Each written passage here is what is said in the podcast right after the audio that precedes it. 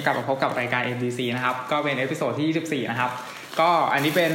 สัปดาห์พิเศษนะครับ เพราะว่าไม่ได้ไปดูภาพยนตร์ที่เข้าฉายในสัปดาห์ที่ผ่านมานะครับ ก็ภาพยนตร์ที่ที่เป็นเรื่องเรื่องล่าสุดเนี่ยก็ไม่ได้ดูนะครับ ก็มาจัดกิจกรรมวันเด็กนะครับ ก็ตอนนี้อย่างที่โพสต์ไปในเพจนะครับ เพื่อให้คนบริจาคของกันในเพจ Infinity Podcast นะครับ ก็ตอนนี้เราจัดกิจกรรมเสร็จเรียบร้อยแล้วทีนี้เราก็อยู่กับ เพื่อนๆพี่ๆนะครับ กลุ่มที่จัดกิจกรรมวันเด็กนะครับอะเดี๋ยวให้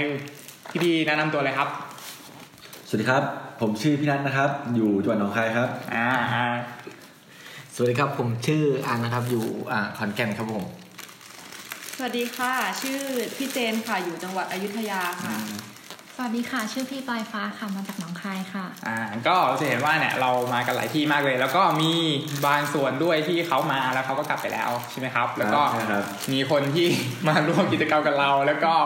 แล้วก็ทยอยกลับไปบ้างบางส่วนนะครับ เช่นแบบมีน้องๆนักศึกษามาที่ยังเรียนกันไม่จบ แต่ว่าก็มาช่วยกันบริจาคของช่วยกันมาจัดข้าวของให้กับเด็กๆนะครับ ทีนี้พวกเราเนี่ยก็ ทำกิจกรรมโครงการนี้นะครับ ก็ตอนนี้เราบรรยากาศดีเนอะเชียงใหม่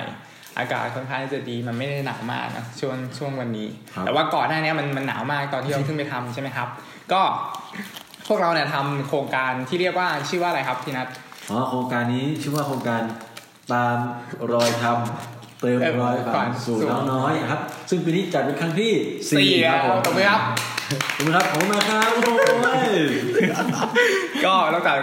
คือแต่มาติดต่อกันแล้วเนอะก็มีมีพระอาจารย์ใช่ไหมใช่ไหมครับพี่นัทก็พี่นัทเดี๋ยวเป็นเป็นตัวตั้งตัวตีเลยที่ไม่ใช่ไม่ใช่ครับไม่ใช่ครับ เป็นเป็นเป็นผู้ผู้ประสานงานผู้ประสานงานนะเป็นผู้ประสานงานเพื่อให้ให้แบบพี่ๆน้องๆเนี่ยมารวมมารวมตัวกัน เพื่อจัดกิจกรรม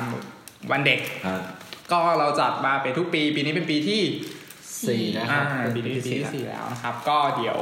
จะให้ตอนนี้กิจกรรมจัดเสร็จเรียบร้อยแล้วเราไปบริจาค ข้าวของเรียบร้อยแล้ว แล้วก็เราไปบริจาคที่โรงเรียนอะไรครับ โรงเรียน โรงเรียน โรงเรียนเรามีสองโรงเรียนปีนี้ครับมีสองโรงเรียนนะครับใช่อ่าก็โรงเรียนช่วงเช้าเราไปโรงเรียนบ้านปังห้วยต่างนะครับอยู่อำเภอแม่แตงจังหวัดเชียงใหม่ครับอ่าแล้วก็ช่วงบ่ายเราไปโรงเรียนทับเดือดครับผมอ่าโอเคครับทับเดือดก็เสร็จสิ้นเรียบร้อยแล้ว ทีนี้ก็อยากจะชวนพี่ๆนะครับ ก็เพื่อนๆเนี่ย คุยว่าความรู้สึกตอนที่ไป บริจาคของเนี่ยก็เป็นไงกันบ้างครับพี่นะครับ ครับ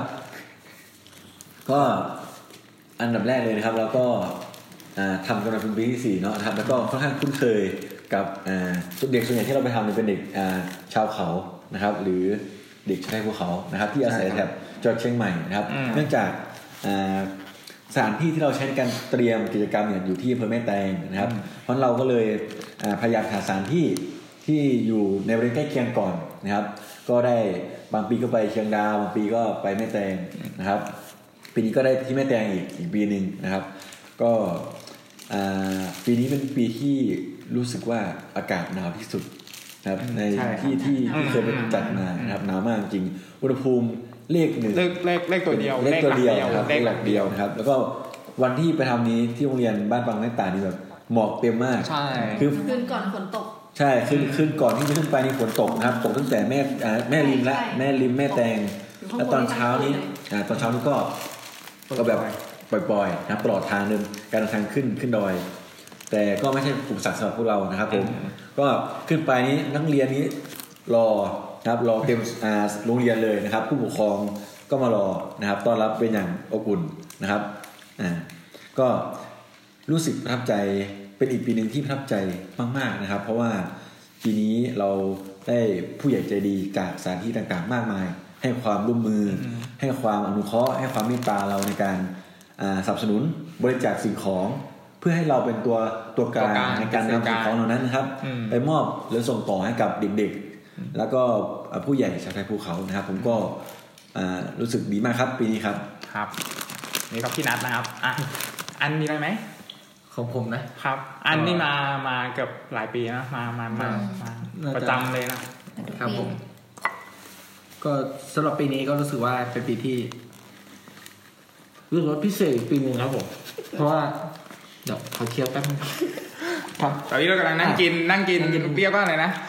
ขนมปังขนมปังสังกะยาอ่าแล้วก็มีปลาท่องโกด้วยนะครับอ่าแล้วก็มีน้ำเต้าหู้อ่าพวกเราเมื่อเมื่อเมื่อประมาณช่วงประมาณสักหัวค่ำที่ผ่านมาพวกเราไปไปเดินอ่าตลาดถนนไปคนถนนเดิเดินนนะครับอ่าอ่าที่ตูท่าแพนะครับท่าแพมาอืมนะครับกลับก็เลยแวะซื้อหรือน้ำเต้าหู้น้ำเต้านหู้มสดนมสดแล้วก็ขนแล้มวก็ปังสังขขนมปังสังยาขยาที่บริเวณอ่าทางมาแม่ริมนะครับอืมผมครับอ่าอะต่อกันเชิญครับครับผมก็สำหรับปีนี้ก็ถือว่าเป็นปีที่พิเศษอีกปีหนึ่งนะครับ เพราะว่า อย่างน้อยๆคือเราครับก็เคยผ่านจุดจุดๆนั้นมาก็คือเป็นเด็กมา ก็เข้าใจความรู้สึก ก็คิดว่าถ้ามีโอกาสก็อยากจะทำแบบนี้ไปเรื่อยๆครับ อีกอย่างหนึ่งที่ทำให้เกิดความประทับใจก็คืออ่าไม่ใช่แค่เราครับที่คิดจะทำแต่ว่ามันยังมีอีกหลายส่วนที่เขาเขาอยากจะทำแต่เขามีโอกาสได้มา บางคนเขาก็ช่วยมาเป็นสิ่งของมาเป็นอ่าปัจจัยอะไรเงี้ยครับ เราก็ถือว่าอะอย่างน้อยๆเราไม่มีอะไรมากมาย แต่เรามีใจที่จะมาเป็นตัวกลางนำสิ่งของเหล่านั้นมามอบสู่มือเด็กอย่างนี้อย่างน้อยๆนี่ก็ถือว่าโอเคแล้วครับสำหรับกิจกรรมแบบนี้ที่จัดขึ้นนะครับครับ ผมก็รู้สึกดีมากๆครับสำหรับปีนี้โอเคครับอะพี่เจนมีอะไรไหมครับสำหรับสำหรับพี่นะคะ คือเอาจริงแล้วคือมันเป็นประสบการณ์ที่มันไม่เคยซ้ำกันในแต่ละอืมปีเลย ทุกๆปีเราจะมีรูปแบบของเด็กๆที่แตกต่าง และก็แต่ที่เราจะเห็นทุกครั้งเลยคือเด็กเหล่านี้เป็นเด็กที่เขามี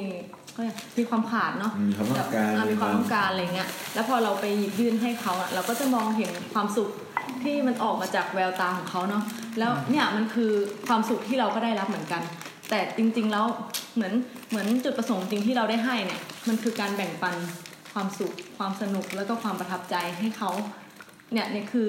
สิ่งที่เราอยากจะทำแค่นั้นเองครับแล้วแล้วเรียกว่าไงอะผลผลที่จะได้มาเนี่ยจริง ๆ เราไม่ได้คาดหวังอะไรอืมแต่ผลที่มันได้อะมันเกินคาดอืมค่ะครับอะทีนี้พี่สาวของเรานะครับ พี่ปลายฟ้าครับ รู้สึกยังไงนะครับ อันนี้พูดถึงความประทับใจอ่าอันสมมติความประทับใจความประทับใจน่าจะเป็นการที่เราเห็นคนที่เขามาจากแบบต่างถิ่นต่างจังหวัด จากที่ไกลๆแล้วเขามาเขามาเพื่อจุดหมายเดียวกัน เพื่อทุกคนมีจุดประสงค์เดียวกัน คืออยากให้น้อง อยากให้เขาได้รับสิ่งที่เขาขาดอืมแล้วแบบจริง ๆ ทางขึ้นไปมันก็ลำบากนะอืมใช่ มันก็ลำบาก พี่ต้องกินยานอนหลับพี่ก็หลับไปเลย ตื่นมาก็ถึงโรงเรียน อืมแต่ทุกคนก็ยังเขาเรียกว่าอะไรก็ยังสู้สู้อะพอเออฝนก็ตกอะไรเงี้ยตั้งแต่เช้าหนาวก็หนาวใช่เนี่ยอากาศใช่หนาตอวนด้ตวอนยตอนที่ฟองเช็คเนี่ยมันแปดองศาพี่ ตอนนั้นอะเราขึ้นไปกับประมาณ กี่โมงนะคือหกโมงครึ่งนะถึงหกโมงครึ่งถึงเจ็ดโมงอืมครับอืมค่ะก็สำหรับความประทับใจนะก็น่าจะคล้าย ๆกันนะครับ ก็คือขอรู้สึกว่าทุกครั้งที่เรามาให้เขาเนี่ยเราได้รับกลับมามากกว่าที่เราเอามาให้ เพราะฉะนั้นทุกครั้งที่เรามีเรื่องอะไรที่เครียดๆจากการทำงานจากจากการเออหรือกินนี่นะจากจากการทำงานจากการ ใช้ชีวิตใช่ไหมครับ อยู่ในที่ทำงานเจอผู้คนอะไรอย่างเงี้ยเวลาเราเครียดๆอะเราก็จะคิดถึงไอกิจกรรมที่พวกเราทำนี่แหละแล้วมันก็เหมือนเป็นกำลังใจให้เราแบบสู้ต่อไปกับงานที่กำลังทำอยู่นะครับครับ แล้วก็ เรารู้สึกว่าฟอร์มรู้สึกว่าแบบชีวิตฟอร์มเนี่ย ค่อนข้างที่จะโอเคหมายหมายความว่าเราไม่เคยขาดอืมถูกไหมเราอยากได้ตุ๊กตาหนึ่งตัวเนี่ย เราชี้นิ้วเนี่ยอืมเราก็ได้ละ แต่สำหรับน้องเขาเนี่ยตุ๊กตาหนึ่งตัวของน้องเขาเนี่ยมันมีค่ามากๆเลย ด้วยแววตาตอนที่น้องเขาอยากได้ตุ๊กตาเนี่ย มันเป็นแววตาที่ที่เราอะไม่เคยมีแบบนี้ครับ ในความอยากจะได้ตุ๊กตามันตุ๊กตาตัวเนี้ย ซึ่งเวลาเราแจกให้น้องปุ๊บเราก็รู้สึกว่าเฮ้ยไอความรู้สึกขาดของน้องเนี่ย เรารับรู้ได้นะจากแววตาที่น้องแบบมีมาความขอสุขนะเนอะเออรับรู้ได้มีความสุขใช่ไหมครับ ก็อันเนี้ยเราก็รู้สึกว่า ทุกครั้งที่เราให้เนี่ย เราได้รับกลับมามากกว่านั้นอืมนะครับ อืม แล้วก็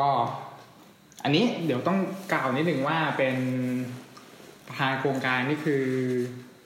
อ่าท่านพระอาจารย์ธนิศักดิ์สถาธิโกนะครับครับ จากอ่าที่พักสงฆ์ถ้ำศรีนินบ้านแม่โจ้อำเภอแม่แตงจังหวัดเชียงใหม่ครับผมครับ ก็อันนี้เป็นพระอาจารย์ของพวกเรานะก็คือเราเรียกว่าครูบาอาร์ตครับผมนะครับ ก็ ก็เป็นคนเป็นคนริรีเริ่เริ่มมรีเริ่มอืมรีเริ่มแล้วพวกเราก็มามาประสานงานอืมมาสานต่อมาลงแรงให้ให้มันสำเร็จอืมมาใช่ครับเพมาลงแรงให้มันให้มันสำเร็จลุล่วงมาได้ด้วยดีก็เป็นครั้งที่สี่ละนะครับ ก็ทีนี้พวกเราเนี่ยเป็นกลุ่มที่เรียกว่าทำกิจกรรมให้กับเด็ก โดยที่แบบจะเรียกว่าแบบเด็กที่เขาไม่มีโอกาสที่จะได้รับ พวกเราก็ไปมอบให้ มอบในสิ่งที่พวกเรามีพอที่จะให้ได้นะครับ ก็ พวกเราเนี่ยจะเรียกกลุ่มตัวเองว่าว่าว่าอะไรครับพี่นัทเรามีชื่อกลุ่มของเรานะครับอ่าชื่อว่ากลุ่มสารฝันพี่สู่น้องนะครับ ก็กลุ่มของเราเนี่ยจะเป็นกลุ่มที่ไม่ได้มีสมาชิกตายตัวอืมแล้วก็ไม่มีไม่มีอ่าเขาเรียกว่า ก็คืองานของเราส่วนใหญ่เนี่ยก็คือเป็นงานที่ใครทำอะไรได้ ที่คิดว่าจะเป็นประโยชน์เนี่ยเราทำงานเหล่านั้น ไม่ว่าจะเป็นงานทางการศึกษา งานเกี่ยวกับสังคมสงเคราะห์ งานทางด้านศาสนา ที่พวกเรากลุ่มนักศึกษา โดยเป็นโดยเริ่มจากกลุ่มนักศึกษานะครับ ก็จากรายมหาวิทยาลัยเริ่มต้นก่อนเลยนะครับ ก็จากขอนแก่นบ้างจากมหิดลบ้างจากราชภัฏอุดรมละอากรุงเทพนะครับ แล้วก็อ่าล่าสุดนี้น้องอะไรนะครับคุณเพียรอะไรลงกรณ์ครับอ่าราชพัฒวลัยวรงกรนะครับก็เป็นเป็นกลุ่มนักศึกษา อันนี้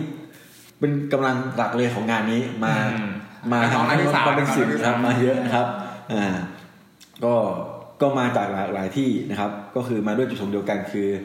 อ่าอยากจะช่วยเหลือออยากเสียสละอ่าความอ่าความอะไรครับพี่อันความเดี๋ยวเสร็จความมีน้ำใจครับดีเอออยากตอบดีครับตอบดีนะครับอ่าก็ก็ลักษณะนี้นะครับ เรา เราก็จะทำงานประมาณนี้นะครับผมครับ แล้วก็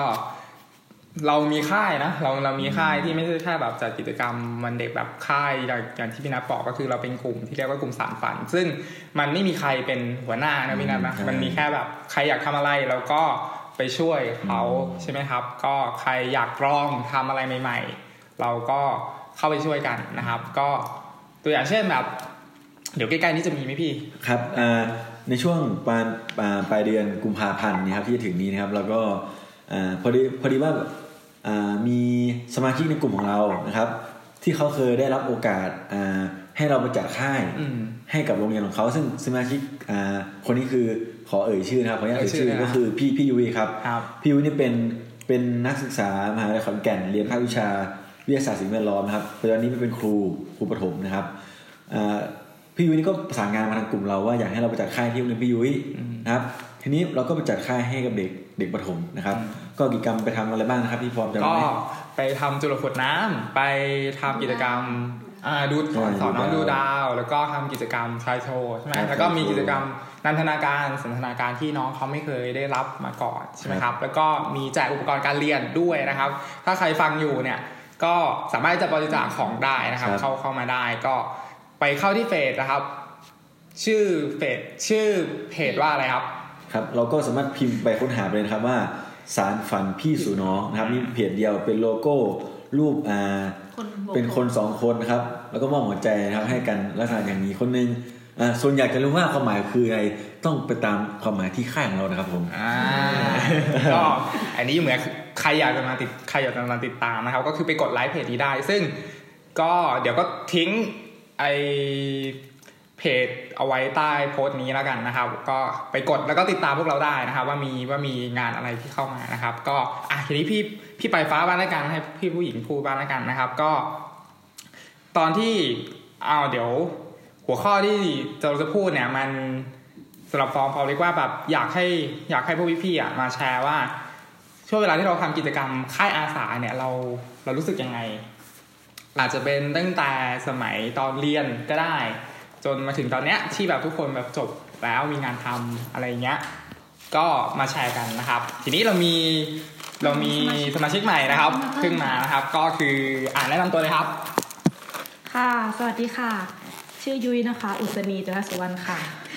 มามามาจากไหนครับมาจากไหนครับอ๋อมาจากธรรมศาสตร์ค่ะเรียนปอโทวิทย์สถิติค่ะครับ ก็น้องยุ้ยก็ไปไปไปวันเด็กครับก็เป็นเด็กคนนี้เราด้วยนะครับแล้วก็ที่ผ่านมาก็คือไปค่ายช่วยเหลือพวกเราใช่มามากมายนะครับผมครับ ครับก็อะเดี๋ยวเราจะพูดว่าสมมติช่วยกันแชร์ประสบการณ์นะในการทำค่ายอาสาเผื่อท่านผู้ฟังเขาฟังอยู่เนี่ยเขาก็อาจจะมีประเด็นอะไรที่เขาอยากอยากอยากอยากแชร์ร่วมกับเราเนี่ยก็ก็สามารถที่จะ คอมเมนต์ได้ในครับในโพสต์นี้นะครับอะเดี๋ยวเริ่มจากอาวุโสก่อนแล้วกันนะครับ ก็คือในที่นี้คือพี่นัทนะครับเฮ้ยเออใช่ครับพี่นัทครับก็ขออนุญาตนะครับผู้ฟังทุกคนนะครับ แล้วก็สมาชิกที่ในหน้าที่นี้นะครับ ก็คือสำหรับตัวพี่นะครับ ก็คือจริง ๆแล้ว มันเริ่มจากการที่เราได้รับเขาเรียกว่าอ่าได้รับความได้รับผิดชอบหน้าที่บางอย่าง โดยที่บางครั้งเราเองก็ไม่ไม่ได้รู้ถึงว่าผลลัพธ์มันคืออะไร ก็คือสมัยเรียนเนี่ยเราชอบถูกยัดเยียดให้เป็นหัวหน้าห้องนะครับ ซึ่งกระบวนการของเนี่ยมันก็คือกระบวนการเริ่มต้นในการฝึกทำกิจกรรมนั่แหละคือความรับผิดชอบเริ่มต้นก่อนเลยรับผิดชอบงานหน้าที่เตรียมรับมอบหมายต่างๆ นานาเพราะพอโตขึ้นเนี่ยเราก็มีโอกาสทำกิจกรรมที่ที่มันมันมันมีความชอบมากกว่านั้น ประสานงานกับคนมากกว่านั้น มากกว่าเรียนในห้อง กลายเป็นเพื่อนๆต่างอืมภาควิชาต่างสาขาอืมต่างมหาวิทยาลัยนะครับ ก็เป็นกิจกรรมในมหาวิทยาลัยอืมอะไรอย่างนี้ครับก็คือคือส่วนกิจกรรมเนี่ยนะครับ มันเป็นสิ่งที่สำหรับผมแล้วก็คือมันมันเติมเต็ม มันเติมเต็มความรู้วิชาการที่เราได้เรียนมา มันได้เรียนรู้วิชาในการอยู่กับผู้คน ในการมีปฏิสัมพันธ์นะครับ ที่ดีต่อกันและกันนะครับ รู้ รู้ว่าชีวิตของคนคนหนึ่งเนี่ย อย่างเช่นตัวเราเนี่ยนะครับ มันมีความสามารถอะไร หรือทำอะไรได้ที่จะเกิดประโยชน์ ให้กับคนอื่นได้บ้าง มันทำให้รู้สึกว่าเออวันวันๆหนึ่งเนี่ยมันไม่ได้ผ่านไปเฉยๆนะครับ ตื่นมามันก็คิดว่าเฮ้ยเวลาเราทำกิจกรรมเนี่ยทุกครั้งที่เราได้ทำอะไรเพื่อคนอื่นเนี่ย นั่นชีวิตเรามีคุณค่าแล้วอืมนะครับ ซึ่งผมรู้สึกว่าเออเป็นสิ่งที่ค่อนข้างมีประทับใจนะครับประทับใจใน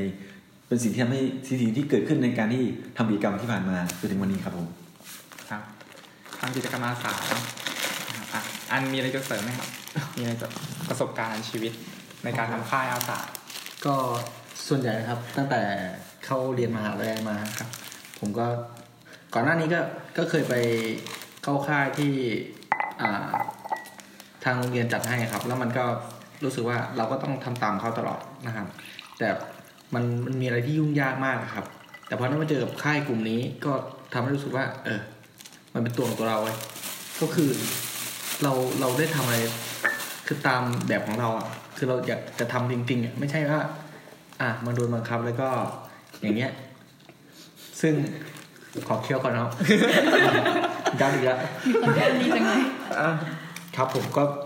ก็มันทำให้รู้สึกว่า อะชีวิตนี้มันยังยังมีคุณค่าไว้ที่มันได้ทำ สิ่งต่างๆ เพื่อคนอื่นอีกนะครับ ก็ผมก็เป็นคนขี้อายครับ พูดไม่ค่อยเก่งอะไรครับ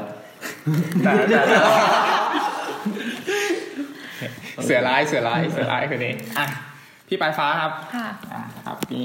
ความรู้สึกยังไงเกี่ยวกับการทำกิจกรรมอาสาอะครับ การจุดเริ่มต้นของการทำค่ายของเราก็คือการกลับไปทำค่ายที่ที่โรงเรียนมัธยมอืมเป็นการ คือโรงเรียนเราเนี่ยไม่เคยมีค่ายอืมไปลง เพราะมันจะค่อนข้างห่างไกลใช่ไหมอืคะมเพราะมันอยู่หลังค่ายทีนี้ เราก็เลยชวนพี่ๆน้องๆที่เรียนในมหาลัยเดียวกันเนี่ยที่ที่จบจากโรงเรียนมัธยมเดียวกัน แล้วก็กลับไปทำค่ายให้น้อง เราก็ไม่เคยเราไม่เคยทำมาก่อนแต่เรารู้ว่า โอเค มันควรจะเป็นประมาณนี้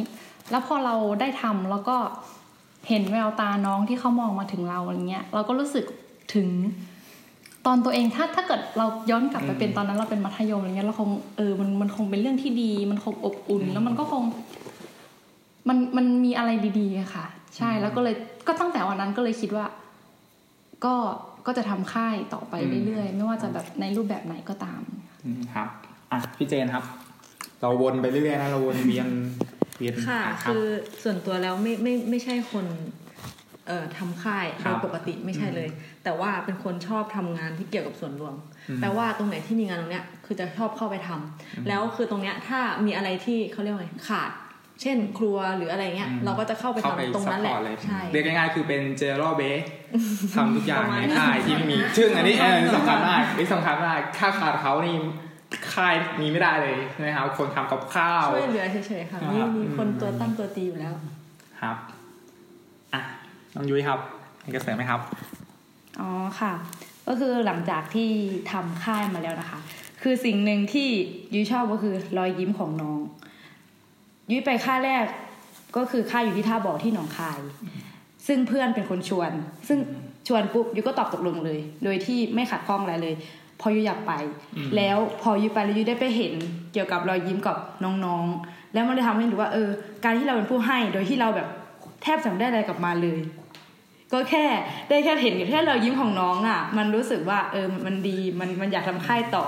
และต่อจากนั้นมามีกก็ระไรคือช่วแบยบไหมครับมีกระไรช่วยไหมเออแล้วแล้วต่อจากนั้นมาก็แบบ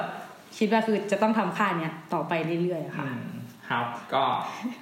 มีพี่คนไหนอยากจะเสริมอีกไหมครับ อันเหมือนมีอะไรจะพูดนะพี่ฟองพูดยังพี่บอกเอาเลยก็สำหรับฟองนะครับ ก็ ทำกิจกรรมอาสาเนี่ยก็มาก็เยอะตอนเป็นนักศึกษานะครับ แล้วก็รู้สึกว่าตอนที่เรียนจบแล้วเนี่ย แล้วมาเจอกลุ่มพี่ๆสารฝันเนี่ย รู้สึกว่าเฮ้ยกิจกรรมเนี้ยมันมันโอเค คือมันดีสำหรับเรา เพราะว่าเรารู้สึกว่าตอนที่เราเป็นนักศึกษาเนี่ยกิจกรรมบางอย่าง ตอนที่เราเป็นนักศึกษาเราถูกถูกถูกให้ทำอะนึกออกไหมเช่นแบบ เราไปทำฝายเพื่อคณะบดีเขาจะมาทำแล้วเขาก็ต้องการ ประมาณนี้ประมาณนี้เรารู้สึกว่าเฮ้ย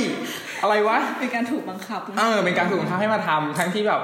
ไม่ได้เต็มใจเออไม่เต็มใจแล้วบางทีบางบางงานที่เราเราคิดอะเราคิดว่าอยากจะทำอะแล้วเราไปเสนอผู้ใหญ่เขาบางอย่างมันมันไม่ได้ แล้วเราก็เข้าใจในในในความในความที่มันไม่ได้ เพราะว่าเวลาเรา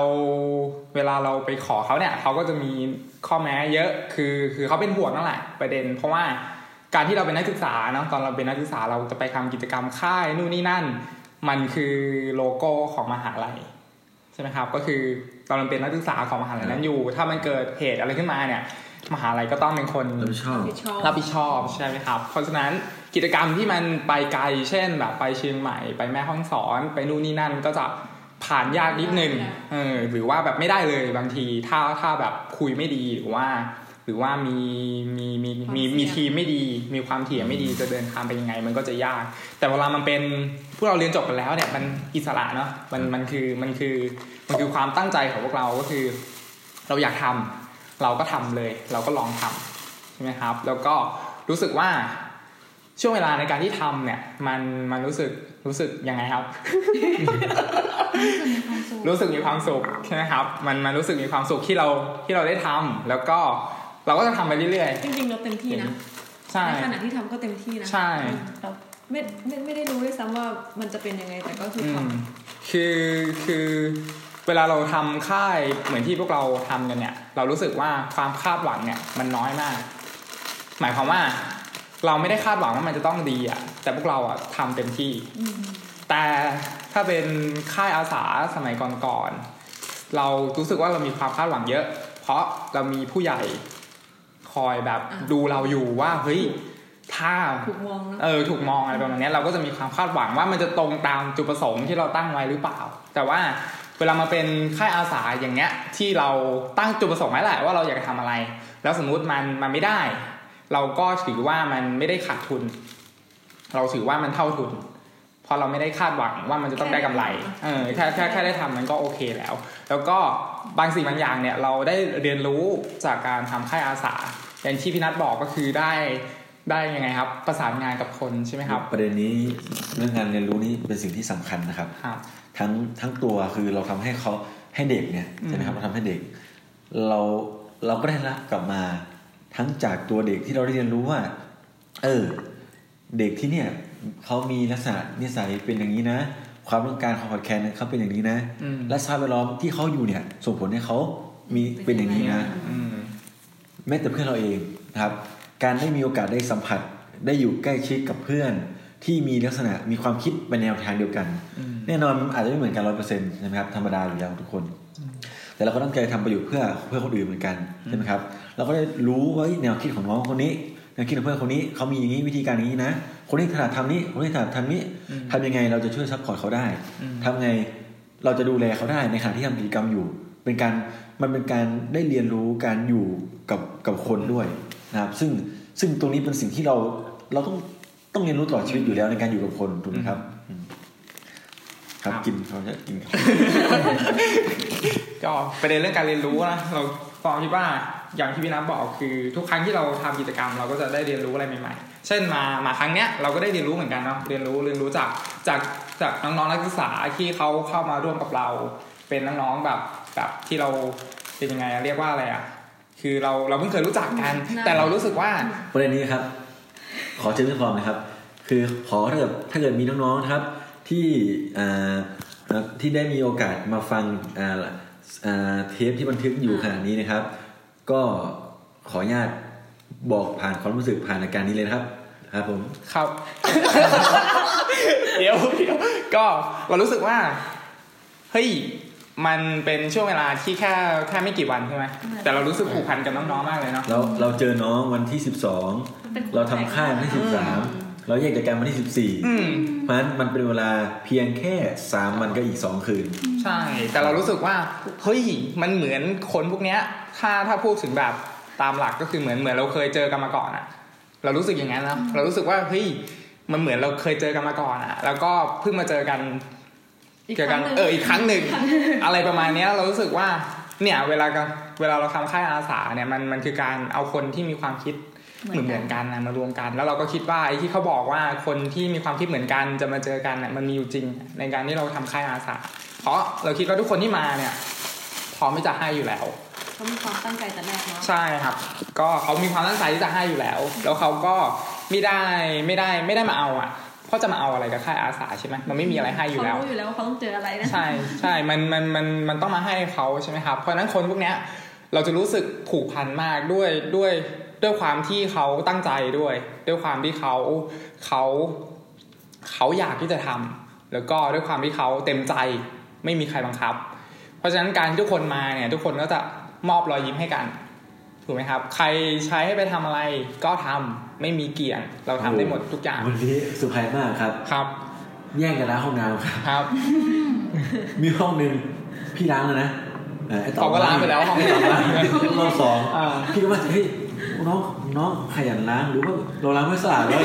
เออครับก็ขอบคุณต่อมากนะครับขอบคุณต่อมากเลยกันฟอก็ร้านไปห้องสองอ่าเออร้านกับครูแอนนะครับ อ่า นั่นแหละเนี่ยเรารู้สึกว่าเฮ้ยทุกคนอะมันเต็มมันเต็มที่อะนะมันคือแบบเรามาให้อะไรเงี้ยแล้วก็ช่วงเวลาอย่างที่พี่นัทบอกมันมันเพียงมันเป็นเวลาเพียงไม่กี่วัน แต่เรารู้สึกผูกพันกับน้องๆมาก แล้วก็มันเป็นความรู้สึกที่ที่ที่รู้สึกว่ามาเติมเต็มให้กันอะ อะไรประมาณเนี้ยจากการที่เราเราเนี่ยสุดท้ายมันก็ต้องจบถูกไหมครับสุดท้ายงานงานมันก็ต้องจบ มันก็ไม่ต้องมีวันเลิกลากันใช่ไหมครับ แต่ว่าช่วงเวลาที่เราได้ใช้กันแค่แค่สามวันเนี่ย มันอาจจะทำให้เรามีกำลังใจในปี2561เนี่ยได้เลยจากสมมุติเราเหนื่อยท้อเราก็คิดถึงในช่วงเวลาสามวันเนี้ยคิดถึงพี่ๆที่มาร่วมกันว่าเขาแบบมีรอยยิ้มยังไง คิดถึงน้องๆที่มีรอยยิ้มยังไง คิดถึงชาวบ้านที่เขามารอรับของบริจาคเนี่ย เขามีความรู้สึกยังไง ก็อันนี้ก็คือเป็นกำลังใจให้ให้กำหรับคนที่ทำงานค่ายอาสานะครับ ซึ่งเราคิดว่าพวกเราเนี่ยเป็นจุดเล็ก ๆ ใช่ไหมครับพี่นัทครับมันจะมีคนอีอีกกเนี่ยอีกเยอะอีกเยอะมากในในประเทศไทยที่ทำที่ทำแบบนี้เราคือจุดเล็กมากๆเลยใช่ไหมครับ เป็นเป็นเป็นเป็นส่วนหนึ่งของจุดเล็ก ๆ ที่มันรวมๆกันแล้วมันกลายเป็นแสงสว่างในพื้นที่พื้นที่หนึ่งนะครับ ก็พี่นัทมีอะไรจะเสริมไหมครับ ครับ ก็ขอเชิญไปฟ้าเลยครับ ก็เหมือนเหมือนที่น้องฟอร์มบอกไปนะว่า อะไรนะโลกอะโลกมันจะเหวี่ยงคนที่คล้ายๆกันอะอืมมาเจอกันเจอกันเสมอทีนี้ แม้ว่ามันจะเป็นเวลาแค่สั้นๆนะอืมแต่ว่าทุกคนที่มามีความตั้งใจเหมือนกันอยู่แล้วครับเพราะงั้นเวลาทำกิจกรรมอะทุกคนเขาจะเต็มที่เขาจะรู้หน้าที่ของตัวเองว่า ควรจะทำอะไรอืมเพราะงั้นการที่เราเจอกับน้องๆกลุ่มเนี้ยแค่แบบไม่กี่วันน่ะแต่ว่าเราทำงานกันเข้าขามากเลย เพราะเขาก็เคยทำงานมาเราก็เคยทำงานมาพอพอมันมาแบบมาเจอกันเนี้ยก็จูนกันนิดหน่อยคุยกันก็โอเคโอเคครับใช่มีพี่พอมีความกังวลไหมครับตอนที่ตอนที่คือไม่เราไม่เคยเตรียมเตรียมงานกันมาก่อนถูกไหมคือหมายถึงว่าพี่ฟอร์มพี่ฟอร์มเนี่ยเป็นคนนำกิจกรรมสันทนาการอ่าซึ่งต้องอาศัยน้องๆกลุ่มอ่าน้องๆราชพัฒน์แล้วก็ไม่เคยเห็นหน้ามาก่อนเลยเห็นหน้ากันครั้งแรกใช่เห็นหน้ากันครั้งแรกคือตอนที่จะทำงานแล้วอืมบีฟทันแค่นั้นสั้นๆเลยนะครับ ใช่มีความกังวลไหมครับว่าจะทำงานไม่ได้ ก็อย่างที่บอกเราไม่ได้คาดหวัง เราไม่มีความกังวลเลยแล้วคือใครมาทำอะได้หมดไม่ว่าจะมีความเชื่อใจเออเรามีความเชื่อใจเราเรารู้ว่าเฮ้ยเราโยนอะไรไปอะน้องเต็มที่ที่จะที่จะทำเพราะฉะนั้นเราไม่มีความกังวลอะไรอย่างนี้เลยคือ เรามาเพื่อมามาเจอคนแบบเนี้ยแล้วเราก็ได้เจอน้องๆชุดนี้จากจากหมอวลัยลักษณ์ใช่ไหมครับว่าอะไรหรอกเออวลัยลงกรณ์เดี๋ยววลัยลงกรณ์โอเคนั่นแหละ เราก็รู้สึกว่าเฮ้ยน้องกลุ่มเนี้ยมันมันมันได้นะมันมันได้ได้ใจเราอะแล้วเราก็ไม่รู้สึกกังวล เพราะว่าเราไม่ได้ตั้งความคาดหวังไว้ ว่าเราเราจะต้องฟิกว่าถ้าเรานำกิจกรรมเราก็ต้องทำกับคนนี้เท่านั้น คนนี้มาเนี่ยเราไม่ทำนะเพราะเหมือนแบบ เราไม่รู้ใจกันอะไรแบบนี้ซึ่งมันไม่ใช่ เราคิดว่าการทำกิจกรรมมันคือการเรียนรู้ซึ่งกันและกันนะ เราก็คนนำกิจกรรมก็เรียนรู้จากคนที่ตามกิจกรรมด้วย คนที่ตามกิจกรรมก็ได้เรียนรู้คนที่นำกิจกรรมด้วย เพราะฉะนั้นมันดีกว่า ถ้าเราไม่ได้ยึดติดว่า คนนี้จะต้องทำอันนี้ คนนี้จะต้องทำแบบนี้ คนนั้นต้องทำแบบนั้นนะ มันดีกว่าการที่เราได้เห็นว่าคนเนี้ยทำแบบนี้ คนเนี้ยทำแบบนี้นะ ซึ่งความแตกต่างเนี่ยมันดีมาก มันทำให้เราเกิดการเรียนรู้ แล้วไอ้พวกเนี้ยมัน มันไปต่อยอดได้ในอนาคตซึ่งเราไม่รู้หรอกว่าเราจะได้ใช้มันหรือเปล่านะไอ้ที่เราไอ้ที่เราเห็น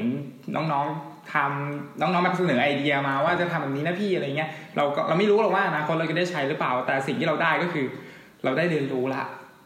เราได้เรียนรู้อะไรจากตรงนี้นะครับอะมีมีใครจะเสริมอะไรไหมครับฝากพี่เจนเราเราอยากฟังพี่เจนครับลองอ๋ออะพูดถึงพูดถึงอ่าฝากให้เด็กๆวัยรุ่นนะครับรุ่นที่เป็น อาจจะมัธยมปลายหรือเข้ามาอะไรเพราะเราเราก็ก็เป็นวัยรุ่นอยู่ครับผมแต่แต่ก็ไหนไหนลูกไหนแต่ก็ไปปลายแล้วนะครับ ไปปลายแล้วก็เลขก็เก้าย่างจะสู่เลขสามไม่ใช่ไม่ใช่ไม่ใช่เลขปอกเลขสองไปปลายไม่ใช่อ่าเลขสามก็อยากฝากนะครับ อยากฝากให้พี่เจนฝากถึงน้องๆวัยรุ่นนะครับ ที่กำลังมีไฟแห่งความฝันนะครับอ๋ออ่าก็ จริง ๆ แล้วเด็กทุกคนเนาะเขาก็มีความฝันมีไฟอยู่ในความคิดอยู่ในจิตใจเขาอยู่แล้ว แต่คราวนี้เนี่ยมันการจุดประกายตัวเนี้ยมันอาจจะต้องเกิดจาก คือทุกคนรู้ตัวนะว่าจริงๆตัวเองชอบอะไรใช่ไหมอืมแต่มันไม่มีแรงผลักดันหรืออะไรก็ตามอย่างเงี้ย เราก็ลองลองไปรู้จักกับมันหน่อยอืมพอเราทำความรู้จักกับมันแล้วเนี่ย เราอาจจะ มีความเขาเรียกไงมีไฟขึ้นมาทำให้เราอยากที่จะเดินต่อไปอะ อืม แค่นี้แหละค่ะอืมครับการสั้นๆแต่ได้แต่ได้ครับพี่อันนิดนึงได้เออใจความตรงให้อันนะครับพี่อันนะครับโอ้แค่ก็เขาก็เอ่อมาในสภาพไม่เต็มร้อยเท่าไหร่ครับเพราะว่าเขาขับรถขับลานะครับ แล้วก็ทำงานหนักมากครับ ควรจะให้นอนได้แล้วครับครับเดี๋ยวก็อีกสักพักหนึงคงจะปล่อยเขาไปพักผ่อนนะครับผมบ่อยครับเอาฝากไว้หน่อยครับพี่อันอ่า ก็อะต้องเริ่มจากน้องๆกลุ่มที่มาช่วยก่อนแล้วกันนะครับ ก็อยากฝากขอบคุณนะครับครับที่มหาลัยอะไรครับ มหาวิทยาลัยวลัยอลงกรณ์อะราชภัฏวลัยอลงกวรณ์นะครับ ผมคือประทับใจมากน้องๆกลุ่มนี้ตั้งแต่รุ่นรุ่นก่อนหน้านี้ก็คือปีที่แล้วนะครับอืมครับ แล้วก็รุ่นนี้ คือสองรุ่นเนี้ยเขาเป็นรุ่นพี่รุ่นน้องที่แบบช่วยเหลืองานกันโอเคครับค่อนข้างโอเค จากเพื่อนที่อยู่ที่นั่นเขาก็เล่าให้ฟังครับ ก็ ก่อนมาเนี่ยเขาก็มีการได้แบบบอกแล้วว่ามาเนี่ยต้องมาเจอสภาพยังไง มาที่วัดที่ไม่มีไฟฟ้าไม่มีอะใช้ไรใช้เนี่ยใช้โซลาร์เซลล์ใช่ก่อนนั้นคือก็จะไม่มีไฟใช่ครับ คือน้องๆกลุ่มนี้ก็ไม่ไม่หวั่นครับที่จะมาก็คือจองตั๋วอะไรกันหมดแล้วมีน้องบางส่วนที่อ่าฝึกสอนอยู่ตอนนี้ ซื้อตั๋วจองตั๋วหมดแล้วแต่พอถึงวันที่มาจริงมาไม่ได้ครูพี่เลี้ยงไม่อยู่ ก็ต้องรับผิดชอบงานแทนเขาก็ไม่มาอันนี้ก็ก็ผมก็รู้สึกว่า เออ น้องเขามีความตั้งใจที่อยากจะทำจริงๆ แล้วก็ก็ขอบคุณมากๆนะครับ อันนี้สำหรับน้องๆกลุ่มนี้นะครับ แล้วก็สำหรับอ่าใครที่แบบว่าอยากจะมาร่วม อยากจะมาร่วม อยากจะอะไรอย่างนี้นะครับ หรือว่ายังไม่เคยได้เจอประสบการณ์ใหม่ๆอย่างนี้ ผมก็อยากให้ลองอะ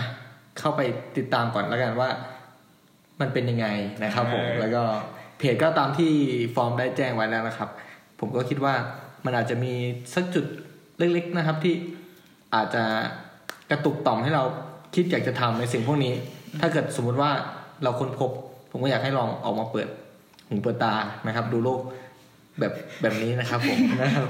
เปิดใจด้วยเปิดใจนะครับด้วยแล้วแล้วก็เปิดใจด้วยนะครับ แล้วเราก็พร้อมที่จะเปิดใจรับทุกคนเพราะเราอยากเรียนรู้จริง ๆ เราอยากเรียนรู้กับทุกคน ใช่เกี่ยวกับค่ายใช่ไหมครับใช่เกี่ยวกับใครก็คือเรื่องนี้เลยไอ้อะไรไอ้อะไร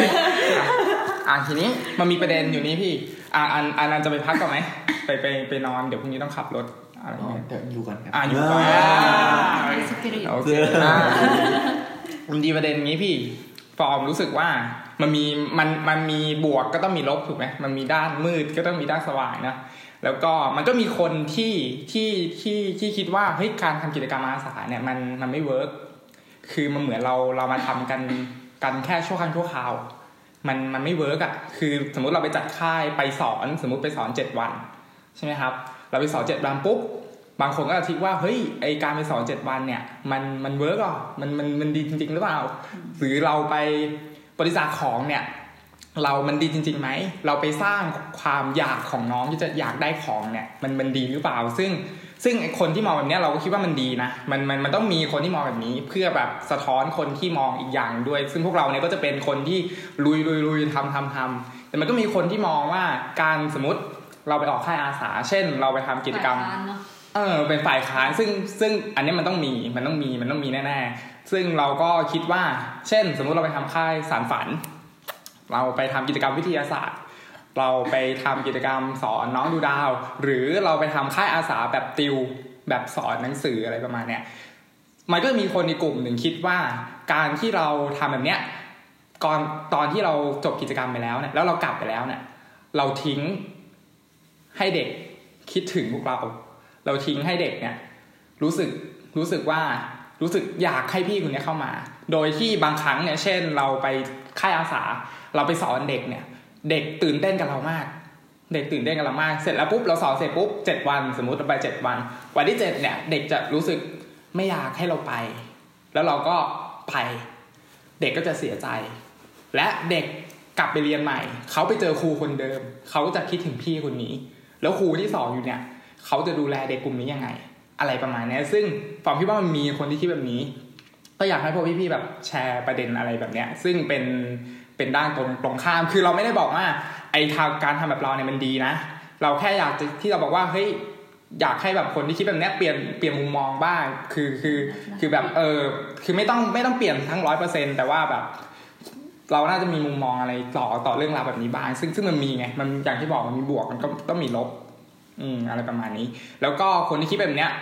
ฟอก็เคยเจอนะแล้วเขาก็บอกว่า เนี่ยเราไปเราไปค่ายค่ายสอนเนี่ย เราไปทิ้งความคิดถึงให้เด็กอะ่ะเราแบบไปไปไปสอนแล้วครูก็อยู่ยังไง แล้วคนพวกเนี้ยก็จะคิดว่าถ้าทำแบบเนี้ยไม่ทำเลยว่ะเออถ้าทำแบบนี้ก็คือไม่ทำเลย แล้วก็มันก็จะไม่มีงานอะไรเกิดขึ้น ซึ่งคนแบบเนี้ยก็มีอะไรประมาณนี้อะมีมีมีอะก็เดี๋ยวพี่นัทมีมีประเด็นจะแชร์นะครับ ครับก็ในสำหรับประเด็นประเด็นนี้นะครับ คือไอ้ความที่ที่น้องที่นักเรียนเนี่ยเวลา เวลาหรือน้องๆเนี่ยเวลาที่เราไปทำกิจกรรมให้นะครับแล้วเราจากเขาไปเนี่ยมันเป็นความห่วงหาอะไรอาวรเป็นธรรมดาของคนที่มีความผูกพันกัน ด้วยด้วยการที่เราเนี่ยเผอิญว่าไม่ใช่เผอิญ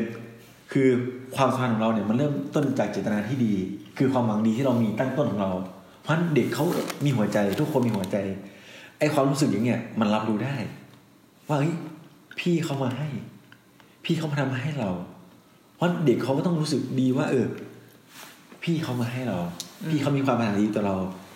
มันเป็นธรรมดาเหมือนเราเนี่ย เวลาคนทำดีกับเราเรารู้ เราก็รักเขาสิใช่ไหมครับอืมเราก็จะรู้สึกรักรู้สึกผูกพันรู้สึกก็อยากให้เขาอยู่เราแล้วอุ่นใจ รู้สึกเรามีที่พึ่งเป็นธรรมดาอยู่แล้วถูกไหมครับนี่พอวันวันที่ทุกอย่างมันต้องต้องถึงเวลาที่สิ้นสุดนะครับ จากกันมันเป็นเรื่องธรรมดานะครับ แต่ทีนี้อย่างในกรณีของของที่เราที่ที่ที่เคยเจอมา ก็คือว่าไปทำกิจกรรมให้กับนักเรียนกลุ่มหนึ่ง นะครับอ่าโดยที่จะไปตั้งใจไปไปช่วยเหลือเขาในด้านวิชาการนี่แหละนะครับ ทีนี้จุดประสงค์จุดประสงค์นั้นเนี่ยก็คือสำหรับเราเนี่ย มันมันมันผ่านไปแล้วอืมนะครับ เสร็จแล้วอืมแต่พอเสร็จค่ายเนี่ย มันเกิดกรณีเหมือนกับที่พอฟอร์มพูดนั่นแหละ คือน้องเขาคิดถึงเรา อืมน้องเขาคิดถึงเราน้องเขาอยากจะให้เรามีเวลากลับไปอืมหาเขามากนะครับ แต่ทีนี้ด้วยความที่สมัยเนี่ย มันมีมัน Facebook ไม่เหมือนแต่ก่อนนะการติดต่อมันไร้พรมแดนอืมแล้วมันสะดวกนะครับอืมเพราะฉะนั้นเราด้วยการที่กลุ่มเราเนี่ยนะครับ ก็พยายามที่จะถ้าเกิดติดต่อน้องได้ คือเราไม่ได้เคยทิ้งน้องอืมเราไม่เคยทิ้งน้องนะครับนี่ขอพูดเลยนะครับ ว่า ถ้าเกิดน้องคนไหนที่ที่เขาต้องการความช่วยเหลืออะไรอะไรเนี่ยอืมเขาทักมาหาเราอืมซึ่งมีน้องลักษณะเนี่ยหลายๆค่ายตั้งมากมายอืม ที่ยังคงติดต่อกับเราอยู่และอืมเราได้มีโอกาสในการช่วยเหลือน้องเขาอืมในส่วนที่เราทำได้อืมนะครับ ทีนี้น้องกลุ่มนี้ที่พูดถึงเนี่ยเขาก็ยังติดต่อกับพวกเราอยู่เสมออนะครับ มีเรื่องให้ช่วยทั้งจะเป็นเรื่องเอออ่าการเรียนการหเรีรืยอนเรื่องอืมชีวิตวัยรุ่นของเขาก็ให้คำปรึกษากันอืมก็คือ เราก็จะบอกเสมอว่าหน้าที่ของเขาเนี่ย ในห้องเรียนเนี่ย ต่อคุณครูนั่นคืออะไรครับ ด้วยความอาศัยด้วยอาศัยความความความรักความเชื่อใจที่น้องเขามีต่อเราอืมเพราะฉะนั้นการที่เราเราทำให้น้องเขาเปิดใจรับเราเนี่ย เราสามารถที่จะปลูกฝังนำพาเขาได้อ่าปลูกฝังสิ่งที่ดี หรือจะบอกจะสอนแนะนำอะไรเนี่ย น้องจะมีการเชื่อฟังอืมนะครับ โดยเราอาศัยตรงนี้อืมนะครับ เพราะฉะนั้นน้องกลุ่มเนี่ยเขาก็จะรู้จักงานของเขา รู้จักหน้าที่ของเขาในการดูแลต่อ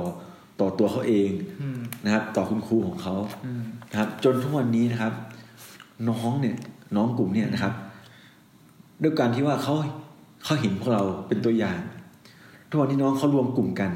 เขามีความฝันว่าอยากจะทำกิจกรรมคล้ายๆเรา อืมเป็นกลุ่มเยาวชนที่มีความคิดอยากจะแบ่งปันอืมอยากทำงานเพื่อส่วนรวมอืมจนทุกวันนี้เขาเขาเขาอ่าไปเป็นอ่าสภานักเรียนอืม นะครับทำงานช่วยบริการงานของโรงเรียนงานของนักเรียนอืมนะครับ และแต่ก่อนเขาเป็นน้องค่ายอืมนะครับ ปีต่อมาเขาอาสามาเป็นพี่ค่ายใช่นะครับ และปีต่อไปเขาก็อาสามาเป็นพี่ค่ายอืมแล้วก็ตั้งใจจะทำงานเหล่าเนี้ให้มันขยายในวงกว้างต่อไปอีกนะครับ เพราะฉะนั้นเราจากตัวอย่างของเด็กกลุ่มนี้นะครับ ก็สำสำหรับตัวตัวตัวพี่เองเนี่ย มันแสดงให้เห็นถึงว่า เออ มันไม่ได้มีคือคือคือเราอาศัยเจตนาที่ดีในจุดเริ่มต้นเนี่ยนะครับ แล้วแล้วด้วยความที่เราเอาใจใส่ในเรื่องความรู้สึกของกันและกันนะครับ เราเราก็อาศัยตรงเนี้ยนะครับในการที่ที่จะเป็นสร้างความมั่นใจ และสร้างกำลังใจให้เราไม่ค่อยเขวต่อเจตนาที่ดีของเราในการทำกิจกรรมเช่นนี้ครับผมนะครับ อันนี้ก็ ก็ขอแชร์ต่อจากพี่นัทนะครับ ก็เรารู้สึกว่าไอคนที่คิดแบบนี้มันก็ดีนะ มันมันมันทำให้ให้ให้เราให้เราได้ได้ได้ได้ได้ตระหนักถึงว่าตอนเราทำอะไรลงไปเนี่ยผลผลลัพธ์มันจะเป็นยังไงนะเพราะว่าพวกเราเป็นสายที่ที่ลองนะก็คืออยากทำแบบนี้ก็เราก็ลองอะไรประมาณนี้ แล้วเราก็เรียนรู้จากความผิดพลาดพูดง่ายๆก็คือเราเรียนรู้จากการผิดพลาด ก็สำหรับพอพอคิดว่า ความคิดถึงมันมีอยู่แล้วอะใช่เนาะ แต่สิ่งที่เราจะทำได้เราจะทำยังไงให้ความคิดถึงอะมันกลายเป็นพอมคิดว่าความคิดถึงอะกับความผูกพันอะมันไม่เหมือนกัน คิดถึงอะเดือนสองเดือนอะน้องก็ลืมแล้ว หรือจะเป็นปีก็ลืมแล้ว พวกเราก็เป็นใช่ไหมพวกเรามีความคิดถึงอะแป๊บเดียวมันลืม แต่ความผูกพันอะมันไม่มีทางลืมความผูกพันมันคือความรู้สึกอะเรารู้สึกผูกพันกับกับพี่คนใดคนหนึ่งสักคนหนึ่งอะแล้วสมมติถ้ามีพี่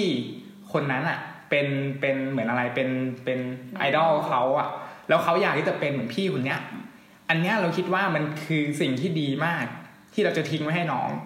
ตอนที่กิจกรรมมันจบไปแล้ว ก็คือเราทิ้งไอ้เนี่ยเราทิ้งว่าเฮ้ยโตขึ้นนะหนูจะทำค่ายอาสาเหมือนพี่เขาเป็นแรงผลักดันเออเป็นแรงผลักดันอะไรเงี้ยมันดีมาก ซึ่งไอ้ตรงเนี้ยเราคิดว่ามันไม่มีผลเสียอะไรเลย ที่เราจะทิ้งความผูกพันไว้ให้น้อง ความคิดถึงมันมีอยู่แล้วอะแต่นานวันเนี่ยมันก็ลืม แต่ความผูกพันเนี่ยมันมันไม่มีทางลืมอะคือน้องก็จำได้เลยว่า ตอนที่น้องเป็นเด็กเนี่ย น้องเคยได้รับกิจกรรมแบบนี้จากพี่คนนี้ จากพี่กลุ่มนี้ แล้วโตขึ้นน่ะน้องเขาอะอยากจะทำแบบนี้ ซึ่งเราไม่ได้คาดหวังว่าห้าสิบคนจะต้องคิดแบบนี้ทุกคนมันไม่มันเป็นไปไม่ได้อยู่แล้วถูกไหมครับ แต่ถ้ามันมีสักสิบคน มันมีสักห้าคน หรือมันจะมีแค่แค่คนเดียว เราถือว่าเนี่ยมันคือกำไรแล้วหนึ่งคนเออไปได้ไกลนะ ใช่แค่หนึ่งคนมันไปมันไปได้ไกลมาก คือคือคือพอคิดว่ามันการที่เราไปไปทำอะไรแบบเนี้ย ถ้าเราไปทำสิ่งดีๆนะคือเรามีเจตนาที่ดีอะเราไปโรงเรียนเขาเราไปเคารพสถานที่เขาเราเราทำตัวให้น้องอะเห็นว่าพี่คนเนี้ยเป็นเป็นเป็นคนที่ที่มีจิตใจที่อยากจะมอบให้ แล้วก็ไปแล้วไม่ได้ไปสร้าง ไม่ไม่ไม่ไม่ได้ไม่ได้ไปสร้างความวุ่นวายให้สถานที่นั้นอะ เราคิดว่าทุกคนน่ะ ที่อยากทำแบบเนี้ยทำไปเถอะทำไปเลยสำหรับเรานะ แล้วก็สุดท้ายแล้วอะ มันมันอาจจะพิสูจน์ไม่ได้ด้วยด้วยด้วยเวลาแค่แค่หนึ่งปีหรือสองปีอะแต่ถ้ามันเลยไปกว่านั้นอะ ไปที่พี่นัทบอกก็คือ น้องกลุ่มเนี้ยค่อยๆโตขึ้น ค่อยๆโตขึ้น ใช่ไหมคนเราก็ไม่ค่อยโตขึ้นไม่ค่อยเรียนรู้ไป ไปเรื่อย ๆ แล้วก็ไอ้แบบเนี้ยมันต้องรอเวลา มันต้องรอเวลาที่จะแบบอะไรนะ เหมือนค่ายชื่อพี่นัทอะไรนะเมล็ดพันธุ์อะไรนะ เพาะอ๋อสารฝันมาเล่นเมล็ดพันธุ์ใหม่เอออันเนี้ยมันคือมันคือเมล็ดพันธุ์ที่เขารอเติบโตอะแล้ว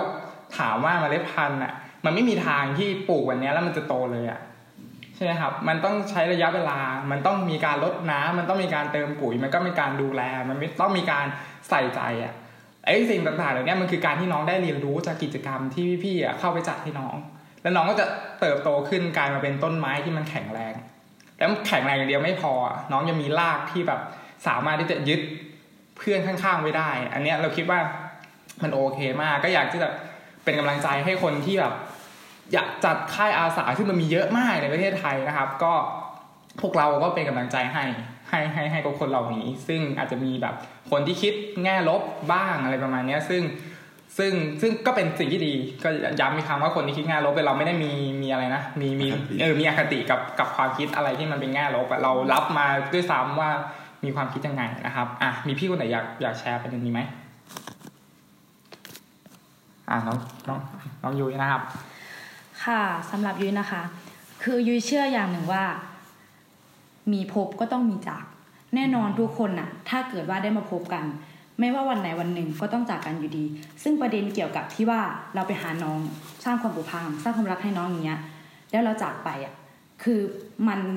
มันมันไม่ใช่สิ่งสิ่งที่ไม่ดีอะคือมันเราสามารถติดต่อกันได้คุยกันได้ปรึกษากันได้ทุก ๆอย่าง แล้วก็หนูว่าประเด็นเนี้ยมัน มันมันจะสร้างแบบที่เราไปทำเนี่ยคือมันจะสร้างแรงผลักดันแรงบันดาลใจเพื่อให้น้องอะโตขึ้นเป็นผู้ใหญ่ที่ดี ให้น้องรู้ว่าทำสิ่งดีๆต่อไปใช่ ให้เราให้น้องรู้ว่า คือเราทำสิ่งเนี้ยเพื่ออะไรเราทำเราทำสิ่งเนี้ยคือคือแบบอยากก็คือแบบเราอะอยากอยากให้น้องทุกคนอะมีความสุข อยากให้น้องทุกคนได้ความรู้ และเข้ากับสังคมกับคนอื่นอะได้ง่ายอะไรประมาณเนี้ยค่ะ ครับ พี่เจมีอะไรไหมประเด็นนี้ พี่เหรอ ถ้าถ้าว่าประเด็นนี้เนาะคือจะบอกว่ามันมีทั้งแง่บวกแง่ลบอยู่แล้วอืมแต่คราวนี้น่ะไอสิ่งที่เราทิ้งไว้อะที่เขาเรียกว่าความคิดถึงหรือความอืมผูกพันต่างๆเหล่านี้เนาะอืมมันเป็นจริง ๆ มันเป็นประโยชน์นะอืมมันไม่ได้ให้โทษขนาดนั้นอืมคือมันไม่ได้ถึงขนาดว่าน้องเขาคิดถึงแล้วเขาจะไปทำอะไรแย่ใช่ๆใช่ไหมแต่มันกลายเป็นว่าน้องเขาเรียนรู้ที่จะ อยากจะเป็นอย่างเนี้ยอยากจะทำแบบเนี้ยอยากจะให้อยากจะทำคือเหมือนกับคือเขาได้รับอะไรอะเขาก็อยากจะทำอย่างเนี้ยต่อไปให้กับผู้อื่นบ้างอืมเนี่ยมันก็กลายเป็นเหมือนกับว่า เหมือนกับเราตรงไหนที่ที่มันแห้งแล้งเนาะพอได้เม็ดให้ได้น้ำได้อะไรเงี้ยมันก็ชุ่มชื่นขึ้นมา แล้วแล้วสภาพแวดล้อมตรงนั้นมันจะค่อย ๆ ดีขึ้นอืมน่ะมันเป็นลักษณะอย่างเงี้ยเนาะใช่ครับอืมพยาเสริมที่คุณเจนพูดสักนิดน้อยนะครับ ก็คืออย่างกิจกรรมที่เราทำอ่า ช่วงปิดเทอมนะครับ ได้มาสักสามปีอืมหลังๆนี้ก็คือ เป็นกิจกรรมเขาเรียกว่าค่ายเสริมทักษะวิทยาศาสตร์ครับสำหรับวิทยาศาสตร์ตรงนี้ครับ ก็คือว่าเราสำรวจมาแล้วพบว่านักเรียนอ่ามสามถึงมสี่เนี่ยเขามีปัญหาพื้นฐานทางวิทยาศาสตร์อืมที่ที่ต้องใช้ในวิทยาศาสตร์มปลายเนี่ยคือเช่นข้างที่จะใช้ในวิชาฟิสิกส์อ่าครับอะไรอย่างนี้ที่ต้องมีการแก้สมการครับซึ่งทีนี้ไอ้ไอ้ผลไอ้ไอ้ไอ้ผลที่เกิดผลกระทบที่เกิดขึ้น ก็คือว่าในห้องเรียนจริง ๆ ตอนม .4 เนี่ย คุณครูที่สอนฟิสิกส์เนี่ย ไม่ได้สอนเนื้อหาฟิสิกส์อย่างเต็มที่อืมเพราะต้องสละเวลาในวิชาฟิสิกส์เนี่ยมาสอนคณิตศาสตร์มาสอนด้วคณิตศาสตร์ใช่ครับเพราะเราเรามองอย่างนี้นะครับ เรามองว่าค่ายที่เราทำเนี่ยอืมเราบอกเราบอกคุณครูบอกคุณครูแล้วว่าอืมคือเราเราคิดแค่ว่าเราอะพอจะช่วยอะไรคุณครูได้บ้างอืมเราเราไม่ได้คิดว่าเราจะเป็นคนที่จะไปแก้ปัญหาทั้งหมดไม่ใช่อย่างนั้น เราทำไม่ได้เราทำไม่ไหวอยู่แล้วใช่เราแค่จะไปว่าอะถ้าเกิดค่าไอ้สักห้าวันของเราเนี่ยเราช่วยให้น้องสักสักกลุ่มหนึ่งที่สามารถเอาจำแค่ว่า ค่า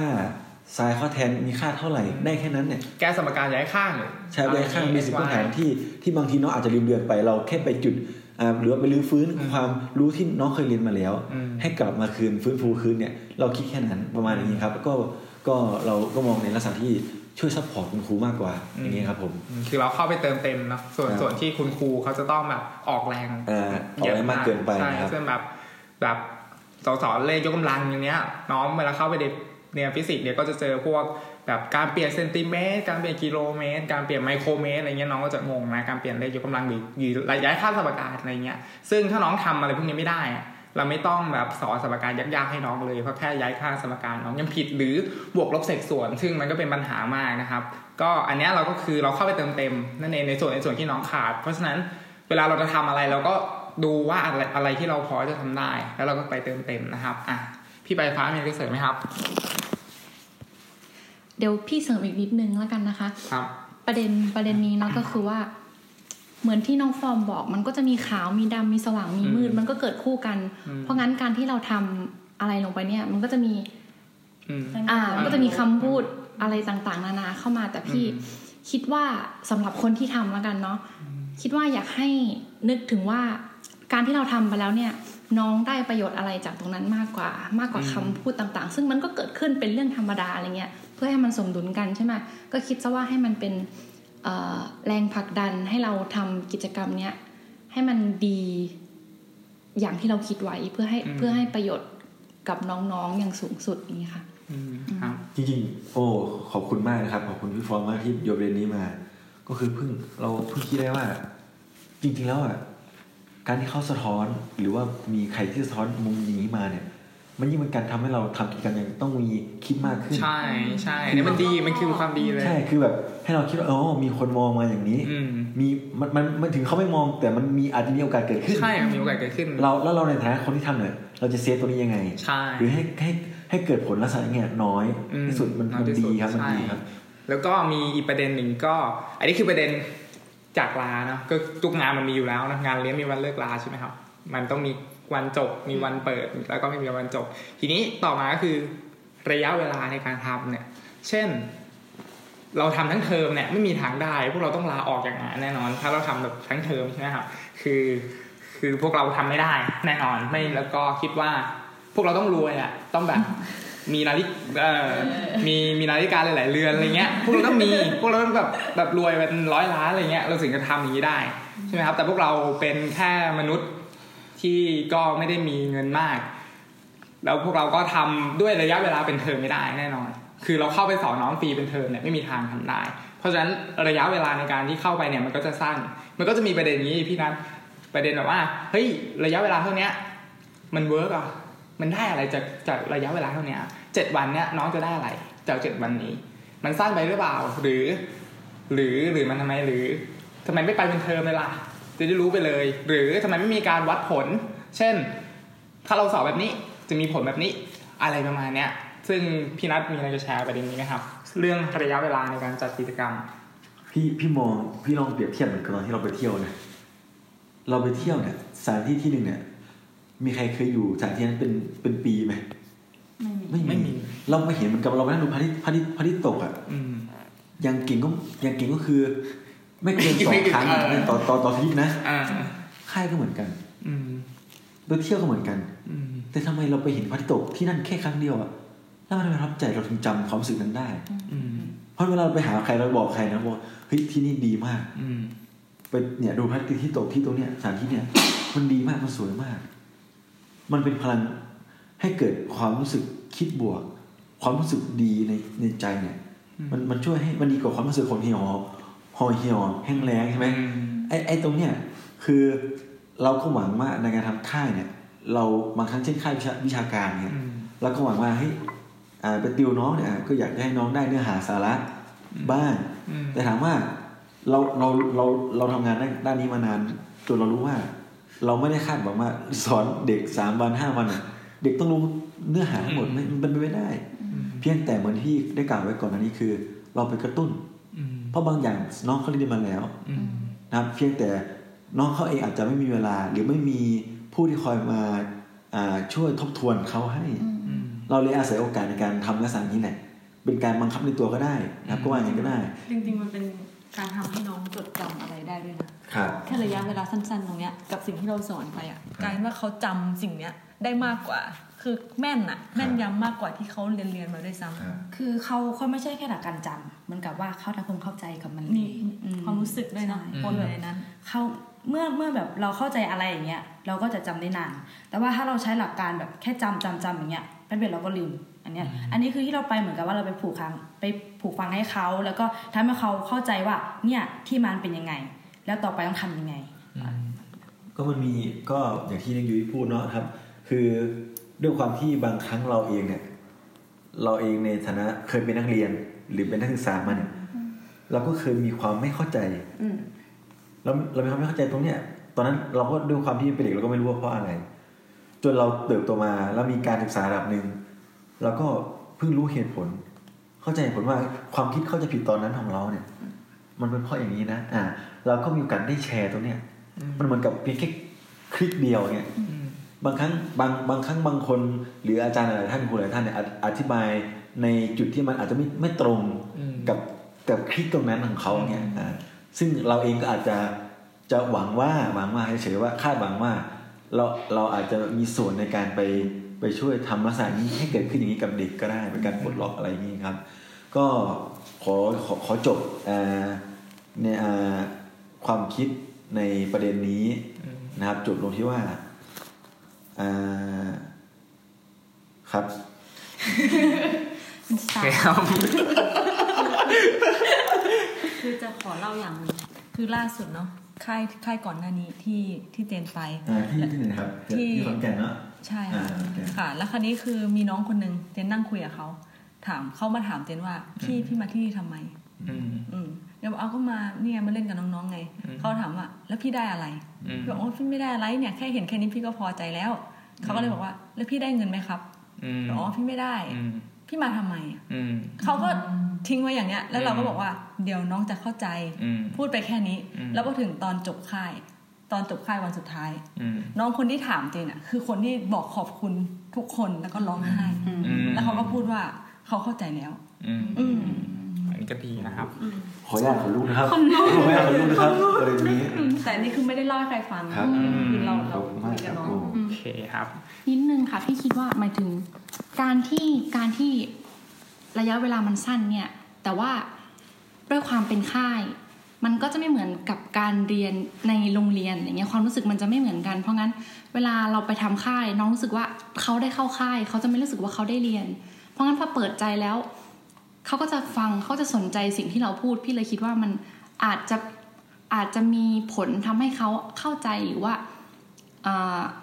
เหมือนที่พี่นันบอกคลิกอืมในบทเรียนนั้นๆ แล้วก็ทำให้จดจำได้มากขึ้นอืมประมาณเนี้ยค่ะ ครับอือฮึ ก็อันอันยังอยู่นะครับ ยังยังยังไม่ได้หลับแล้วอันอยู่ในสายนะครับ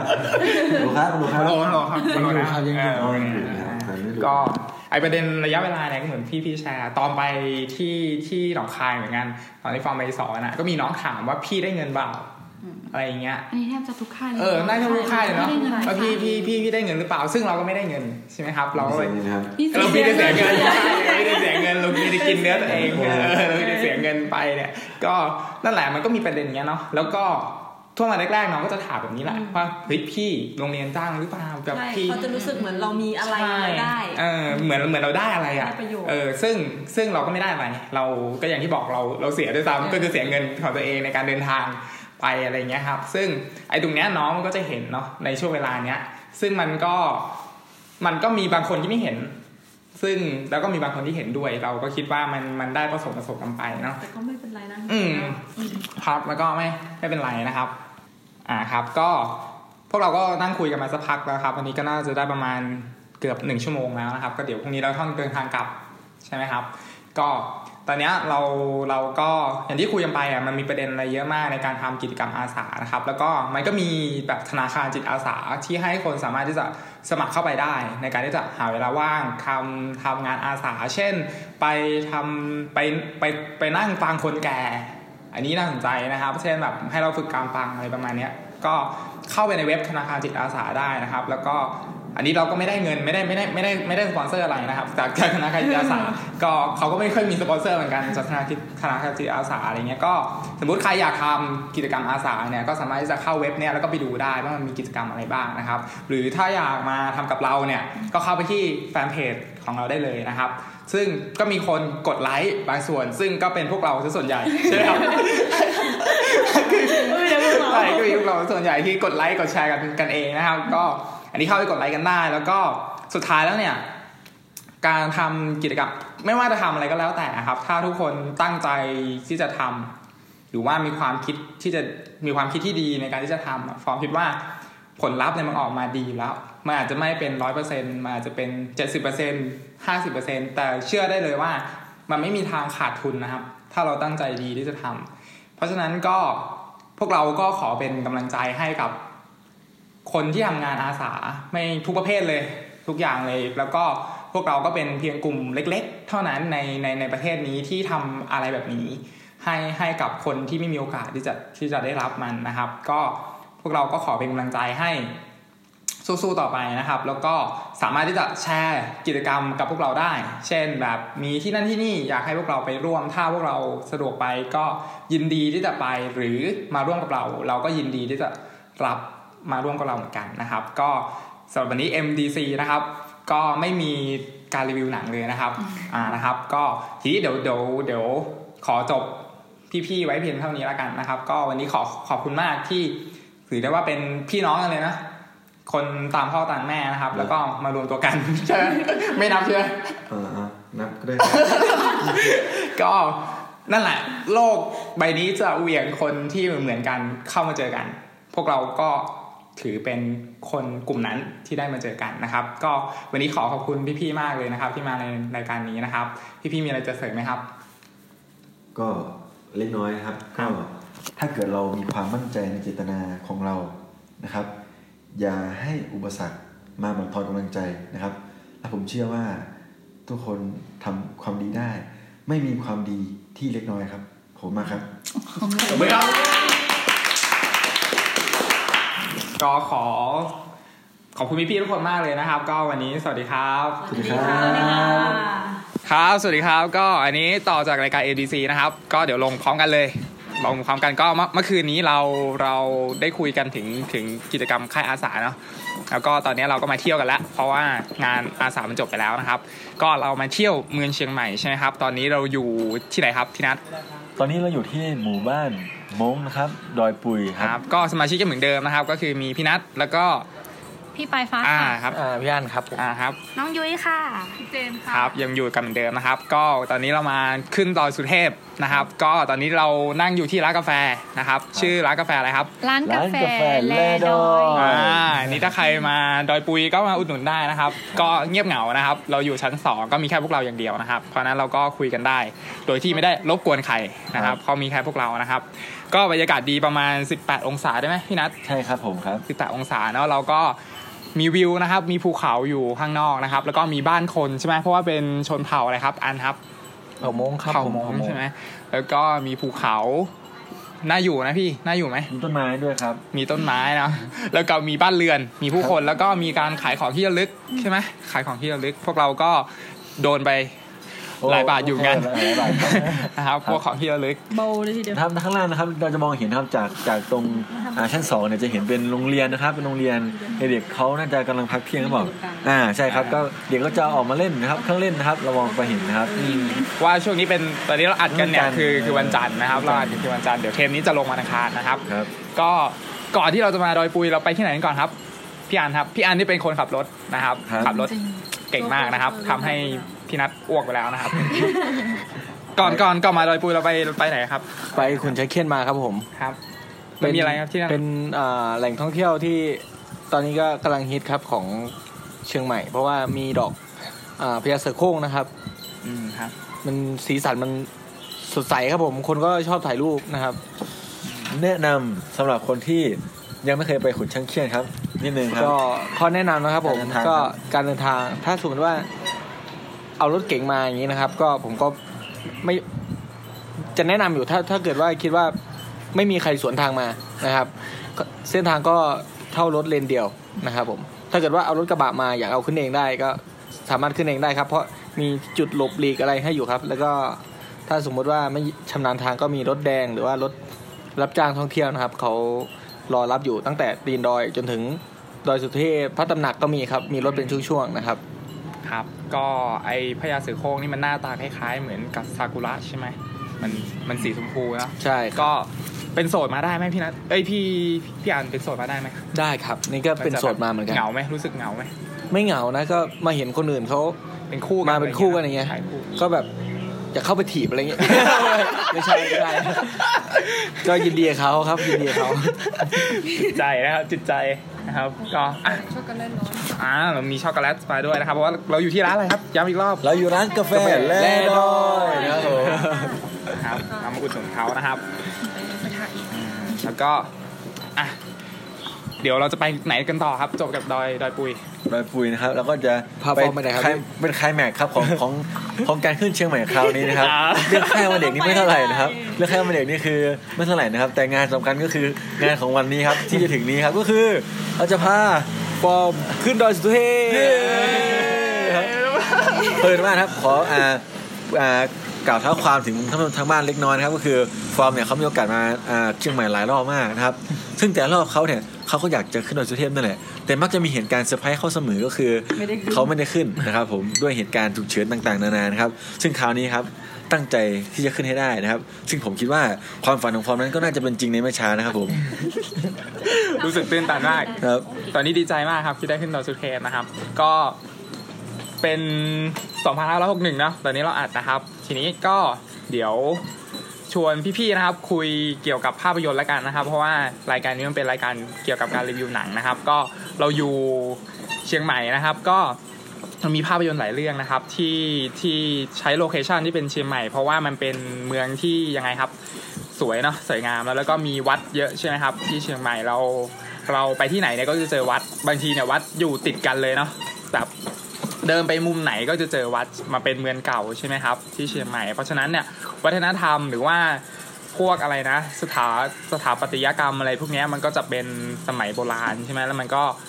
เป็นเหมาะที่จะถ่ายเออเป็นประเภทล้านนาอะไรอย่างนี้ใช่ไหมครับ แล้วก็มันเป็นบ้านเมืองเก่า มันมีเจ้าเมืองอยู่อะไรอย่างนี้ เพราะฉะนั้นโลเคชันเนี่ยมันมันสวยนะมันมันแตกต่างจากภาคอื่นใช่ไหมครับ เพราะว่ามันมีมีภูเขาอากาศมันดีเนาะแล้วก็มีวัฒนธรรมเนาะ ทีนี้ก็เดี๋ยวชวนคุยถึงภาพยนตร์ที่ใช้โลเคชันนะครับ ในในในเชียงใหม่นะครับ ก็เรื่องแรกอันนี้ คิดว่าพวกเราพวกพี่ๆน่าน่าจะได้ดูนะครับ เรื่องแรก ก็คือภาพยนตร์เรื่องเพื่อนสนิทอ่านี่พี่นัทพี่นัทดูไหมครับโอ้นี่ก็เคยดูเหมือนกันครับผมครับ ครับ พี่ปลายฟ้าดูไหมครับ เรื่องเพื่อนเพื่อนสนิทดูครับค่ะดูค่ะอืมน้องน้องยุ้ยดูไหมครับ ดูค่ะดูค่ะพี่เจนครับ เพื่อนสนิทครับที่ไม่ได้ตั้งใจอืมที่ซันนี่แสดงอันดูไหมครับ อ๋อ นี่ดูตอนนี้แหละครับนี่อ่า ยังไม่ได้ดูใช่ไหมครับยังไม่ดูอ๋อแต่แต่แต่ชีวิตอันคล้ายๆอย่างนี้ด้วยคล้ายๆคล้ายอ่าก็คือแบบแอบรักเพื่อนอะไรอย่างนี้เนาะก็เรื่องราวกับเพื่อนสนิทเนี่ยมันเป็นของค่าย GTS ซึ่งตอนนี้มันเปลี่ยนไปละมันเป็น GDS แล้วนะครับ ก็เพื่อนสนิทเนี่ยเป็นเป็นภาพยนตร์ที่ที่แจ้งเกิดซันนี่นะครับ ทุกทุกคนรู้จักซันนี่นะครับครับผมครับอ่าก็คือหน้าตาแบบนี้นี่นี่พี่ซันนี่เอ่อวงในวงในวิกแอคใช่ไหมครับเดี๋ยวพี่เจ๋งอ้าวจริงโอ้ครับครับคล้ายๆกันครับคล้ายๆกันอ่าก็เนี่ยมีซันนี่แล้วก็ก็ตัวละครเนี่ยจะชื่อว่าไข่ย้อยครับกับดากานดานะครับ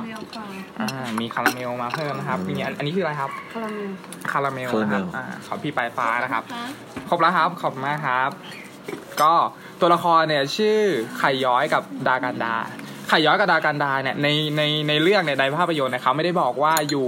อยู่มหาลัยอะไร แต่ทุกคนก็พอที่จะเดาได้เพราะว่า location เนี่ยมันเป็นเชียงใหม่เนาะเราก็น่าจะเดาได้ว่าไอ้สองคนเนี้ยมันน่าจะเป็นนักศึเป็กนษานักศึกษาอยู่ที่มหาลัยอะไรเชียงใหม่ก็น่าจะเป็นเชียงใหม่เนาะแต่ว่าด้วยความด้วยความที่มันเป็นภาพยนตร์เนี่ยเขาก็จะไม่ไม่ใส่ว่าเป็นเป็นชื่อ เป็นชื่อมหาลัยนี้ เกิดมันมีเรื่องเสียหายอะไรขึ้นมาเนี่ยมันมันไม่ดีใช่ไหมมันเป็นหน้าตาของมหาลัย ก็ตัวละครในเรื่องเนี่ยมันพูดถึงนักศึกษาคณะวิจิตรศิลป์นะครับ ในมหาลัยเชียงใหม่ก็พูดถึงไขย้อยกระดาการดานี่แหละสองคนเนี้ยก็เป็นเพื่อนกัน แล้วก็เป็นเพื่อนสนิทครับทีนี้ทุกคนก็น่าจะผ่านเนาะไอครับไอความเป็นเพื่อนสนิทเนี่ยพอเรามาสนิทกันมากๆเนี่ย มันก็จะเริ่มมีมีความผูกพันมีความรัก มีการแอบรักนู่นนี่นั่นใช่ไหมครับใช่ครับซึ่ง อันเนี่ยน่าจะมีประสบการณ์ดีใช่ไหมอ่าพี่อันพี่อันลองเล่าความรู้สึกแบบนี้หน่อยครับ มีมีมีอะไรไหมครับๆความรู้สึกแบบแบบว่าแอบรักเพื่อนเนี่ยแหละครับครับ ส่วนใหญ่แล้วนะครับ มันก็จะเกิดจากความใกล้ชิดครับ แล้วก็อ่าความผูกพันจากสิ่งดีที่ทำให้กัน อืมแต่ฝ่ายหนึ่งเขาก็ไม่รู้หรอกครับอืมว่าเราใช่รู้สึกไงใช่ครับอืมมันเป็นอะไรที่แบบว่าจะค่อนข้างที่จะอะ มันพูดยากครับ พูดยากนะ sensitive แล้วแบบเนาะไอตัวไข่ย้อยก็เหมือนกันไข่ย้อยนะแอบแอบรักดากันดา ก็คือแบบเป็นเพื่อนสนิทกันแต่ว่าไม่ไม่กล้าที่จะบอก เพราะว่าเป็นเออกลัวเออกลัวนู่นนี่นั่นกลัวจะเสียเพื่อนกลัวจะอะไรประมาณนี้เนาะแล้วก็เป็นตัวละครก็ซันนี่ก็แสดงดีมากเข้าอยู่เรื่องนี้ แล้วก็มันเข้าไดอะล็อกที่เหมือนกับชีวิตจริง คือเวลาเราบอกรักเพื่อนสนิทเนี่ยส่วนมากอะไม่ไม่ยังไงครับพี่นัทก็เขาก็ จะยังทำใจไม่ได้ครับ ใช่ เพราะว่ามันมาจากเพื่อนใช่ไหมเป็นเพื่อนกันนะครับไอตัวไข่ย้อยนี่ก็เหมือนกัน ก็คือบอกรัก บอกรักดากานดาครับเสร็จแล้วดาดากานดาเนี่ยปฏิเสธดีก็อกหักเลยใช่ไหมเพราะฉะนั้นภาพยนตร์เรื่องเนี้ยมันก็เลยเป็นภาพยนตร์โรแมนติกที่มันมันมันมีบทภาพยนตร์ที่เข้าถึงทั่วไป เพราะว่ามันเป็นเรื่องราวที่เราเนี่ยเคยพบเจอกันครับนะครับ อันนี้ก็คือภาพยนตร์เรื่องแรก ทีนี้มันใช้ location ที่ไหนบ้าง ก็คือเนี่ยมันใช้ที่ไหนบ้างครับพี่นัทครับ สถานที่ที่ใช้นะครับ สะก็พาจะนมีสะพานเอ่อขัวเหล็กนะครับอ่าสะพานขัวเหล็กอันนี้คือเป็นภาพที่ที่ไข่ย้อยเนี่ยไปงานไปงานอ่าเที่ยวงานลูกทุ่งวิจิตรศิลป์อ่าใช่ไหมครับเอออะพี่นัทคืเล่าเลยนะคครัรับบชอบมากครับในฉากซีนนี้นะครับก็คือว่าอ่าอ่าดากันดาดากันดากับไข่ย้อยนะครับเขาก็ไปเที่ยวงานอ่าลูกทุ่งวิจิตรศิลป์กันครับนะครับ ก็หลังจากก็คือดากันดากับไข่ย้อยอ่าไข่ย้อยไปไปไปดื่มดื่มไออ่าเขาเรียกว่าอะไรนะ ไอยาดองนะครับอ่าแล้วก็ชวนดากันดาดื่มด้วยนะครับอ่าดากันดาก็ใส่จัดเต็มเลยครับอืมนะครับเสร็จปั๊บมันจะเข้าไปเต้นหน้าเวทีอืมพอเสร็จงานปั๊บเนี่ยเขาก็อ่าอ่าไม่ใช่เสร็จงานสิช่วงก่อนสุดท้ายนี่ก็คือว่ามีนักร้องนะครับมาร้องเพลงนะครับร้องเพลงก็คือนักร้องเนี่ยรู้สึกว่าเขาจะพูดอ่าเขาเขาจะบอกเขาจะฝากเพลงเนี่ยให้กับผู้หญิงคนหนึ่งนะครับ ชื่อว่าน้องดาวหางดงนะครับเอออ่าเพลงนี้จะมีเนื้อร้องประมาณว่าอ่า เนื้อคู่กันแล้ว ก็คงไม่แค้วกันไปได้พอจบภาพดากันดานะครับ กับไข่ย้อยดากันดาก็มองนักร้องอ่าแล้วก็พูดคำว่า มีคนเห็ดจะอีฮือหนะหักตายเลยนะครับพูดจบครับไข่ย้อยเกิดความปิ้งไอเดียขึ้นมานะครับอ่าทีนี้ฉากนี้หลังจากนั้นคือทั้งสองหันหน้ามาหากัน ไข่ย้อยก็ด้วยอารมณ์เข้าใจว่าอันการอาดากันดามองเขาด้วยความรู้สึกอย่างนั้นอ่าแต่จริงๆแล้วหลับครับอ่าเสร็จปั๊บเขาก็ขับรถกลับนะครับขับรถมอเตอร์ไซค์ของของไข่ย้อยกลับอืมดากันดาก็นั่งซ้อนท้ายนะครับ ด้วยการที่เมานะครับอืมขับรถมา และซีนตอนนี้ก็เปิดดนตรีของเพลงนี่แหละครับคอคอเบาๆนะครับทีนี้มือมือดากันดาก็โอบเอวไข่ย้อยอยู่นะครับ พอมือขับมอเตอร์ไซค์ขับมอเตอร์ไซค์ขับมมออเตเตออร์ร์ไซไซค์ค์พอมือดากานดานี่ตก นะครับไข่ย้อยก็จับมือดากานดาเนี่ยมาโอบเอวอีกทีหนึ่งแล้วก็ผ่านสะพานขัวเหล็กนี่แหละครับผมครับชอบมากครับซีนนี้ครับเสียงนี้เป็นซีนโรแมนติกนะแล้วก็มีมีภาพยนตร์ไทยหลาย ๆ เรื่องเนี่ยพยายามจะล้อเลียนภาพยนตร์เรื่องเพื่อนสนิท scene นี้นะครับอันน่าจะเอาไปใช้นะเพลงอะไรนะพี่แนะนำอันหน่อยเพลงเมื่อกี้นี้ที่พี่นัทร้องเออเอาไปจีบหยิบเอาไปจีบสาวได้แล้วครับโอเคแล้วก็มีที่ไหนอีกเนี่ยมีประตูท่าแพใช่ไหมมีอ่างแก้ว มีสถานีประตูถไฟท่าแพนี้เชียงใหม่เป็นฉากมันมีอยู่สองฉาก ถ้าเกิดจำไม่ผิดนะครับครับอ่า ครับโอเคเดี๋ยวให้พี่นัทนึกก่อนนะก่อนที่เราดูกันมานานแล้วฉากที่จำได้อ่าที่จำได้แน่ๆเลยคือฉากที่ตอนที่ไข่ย้อยบอกรักดากันดาอ่าแล้วดากันดาปฏิเสธด้วยคำว่า แกมาทำอะไรเอาตอนนี้วะอ่าเออไข่ย้อยเดินกลับอ่าเดินผ่านประตูท่าแพอ่าเพื่อไปยังสถานีรถไฟเชียงใหม่อ่าแล้วก็กลับกลับ ไปลงใต้เลยใช่ไหมเออกลับไปเชียงใหม่แล้วก็ลงใต้ครับผมไปสุราษฎร์ธานีครับผมอืมเนาะแล้วก็ไปเจอสาวอีกคนหนึ่งที่เป็นนางพยาบาลอ่าใช่อะไรใช่ประมาณใช่นี้เรื่องราวอ่า ขยอยนะครับแล้วมาต่อไหนที่สถานีต่อไปครับผมอ่าเราพูดไปแล้วเนาะสถานีรถไฟเชียงใหม่ อ่าแล้วก็จริงๆในภาพยนตร์เนี่ยมันพวกเราเดาว่าเขาเป็นนักศึกษาของมอชใช่ไหมแต่จริงๆแล้วเนี่ยเขาใช้ใช้มหาลัยที่ถ่ายทำก็คือมหาลัยราชมงคลวิทยาเขตล้านนานะครับ แล้วก็มีม หาวิทยาลัยพายัพอืมด้วยนะครับครับ ใช้ใช้แสดงเรื่องนี้ เพราะว่ามอชเนี่ยเขาไม่ได้ให้เข้าไปถ่ายในนั้นนะครับ แล้วก็มีอะไรอีก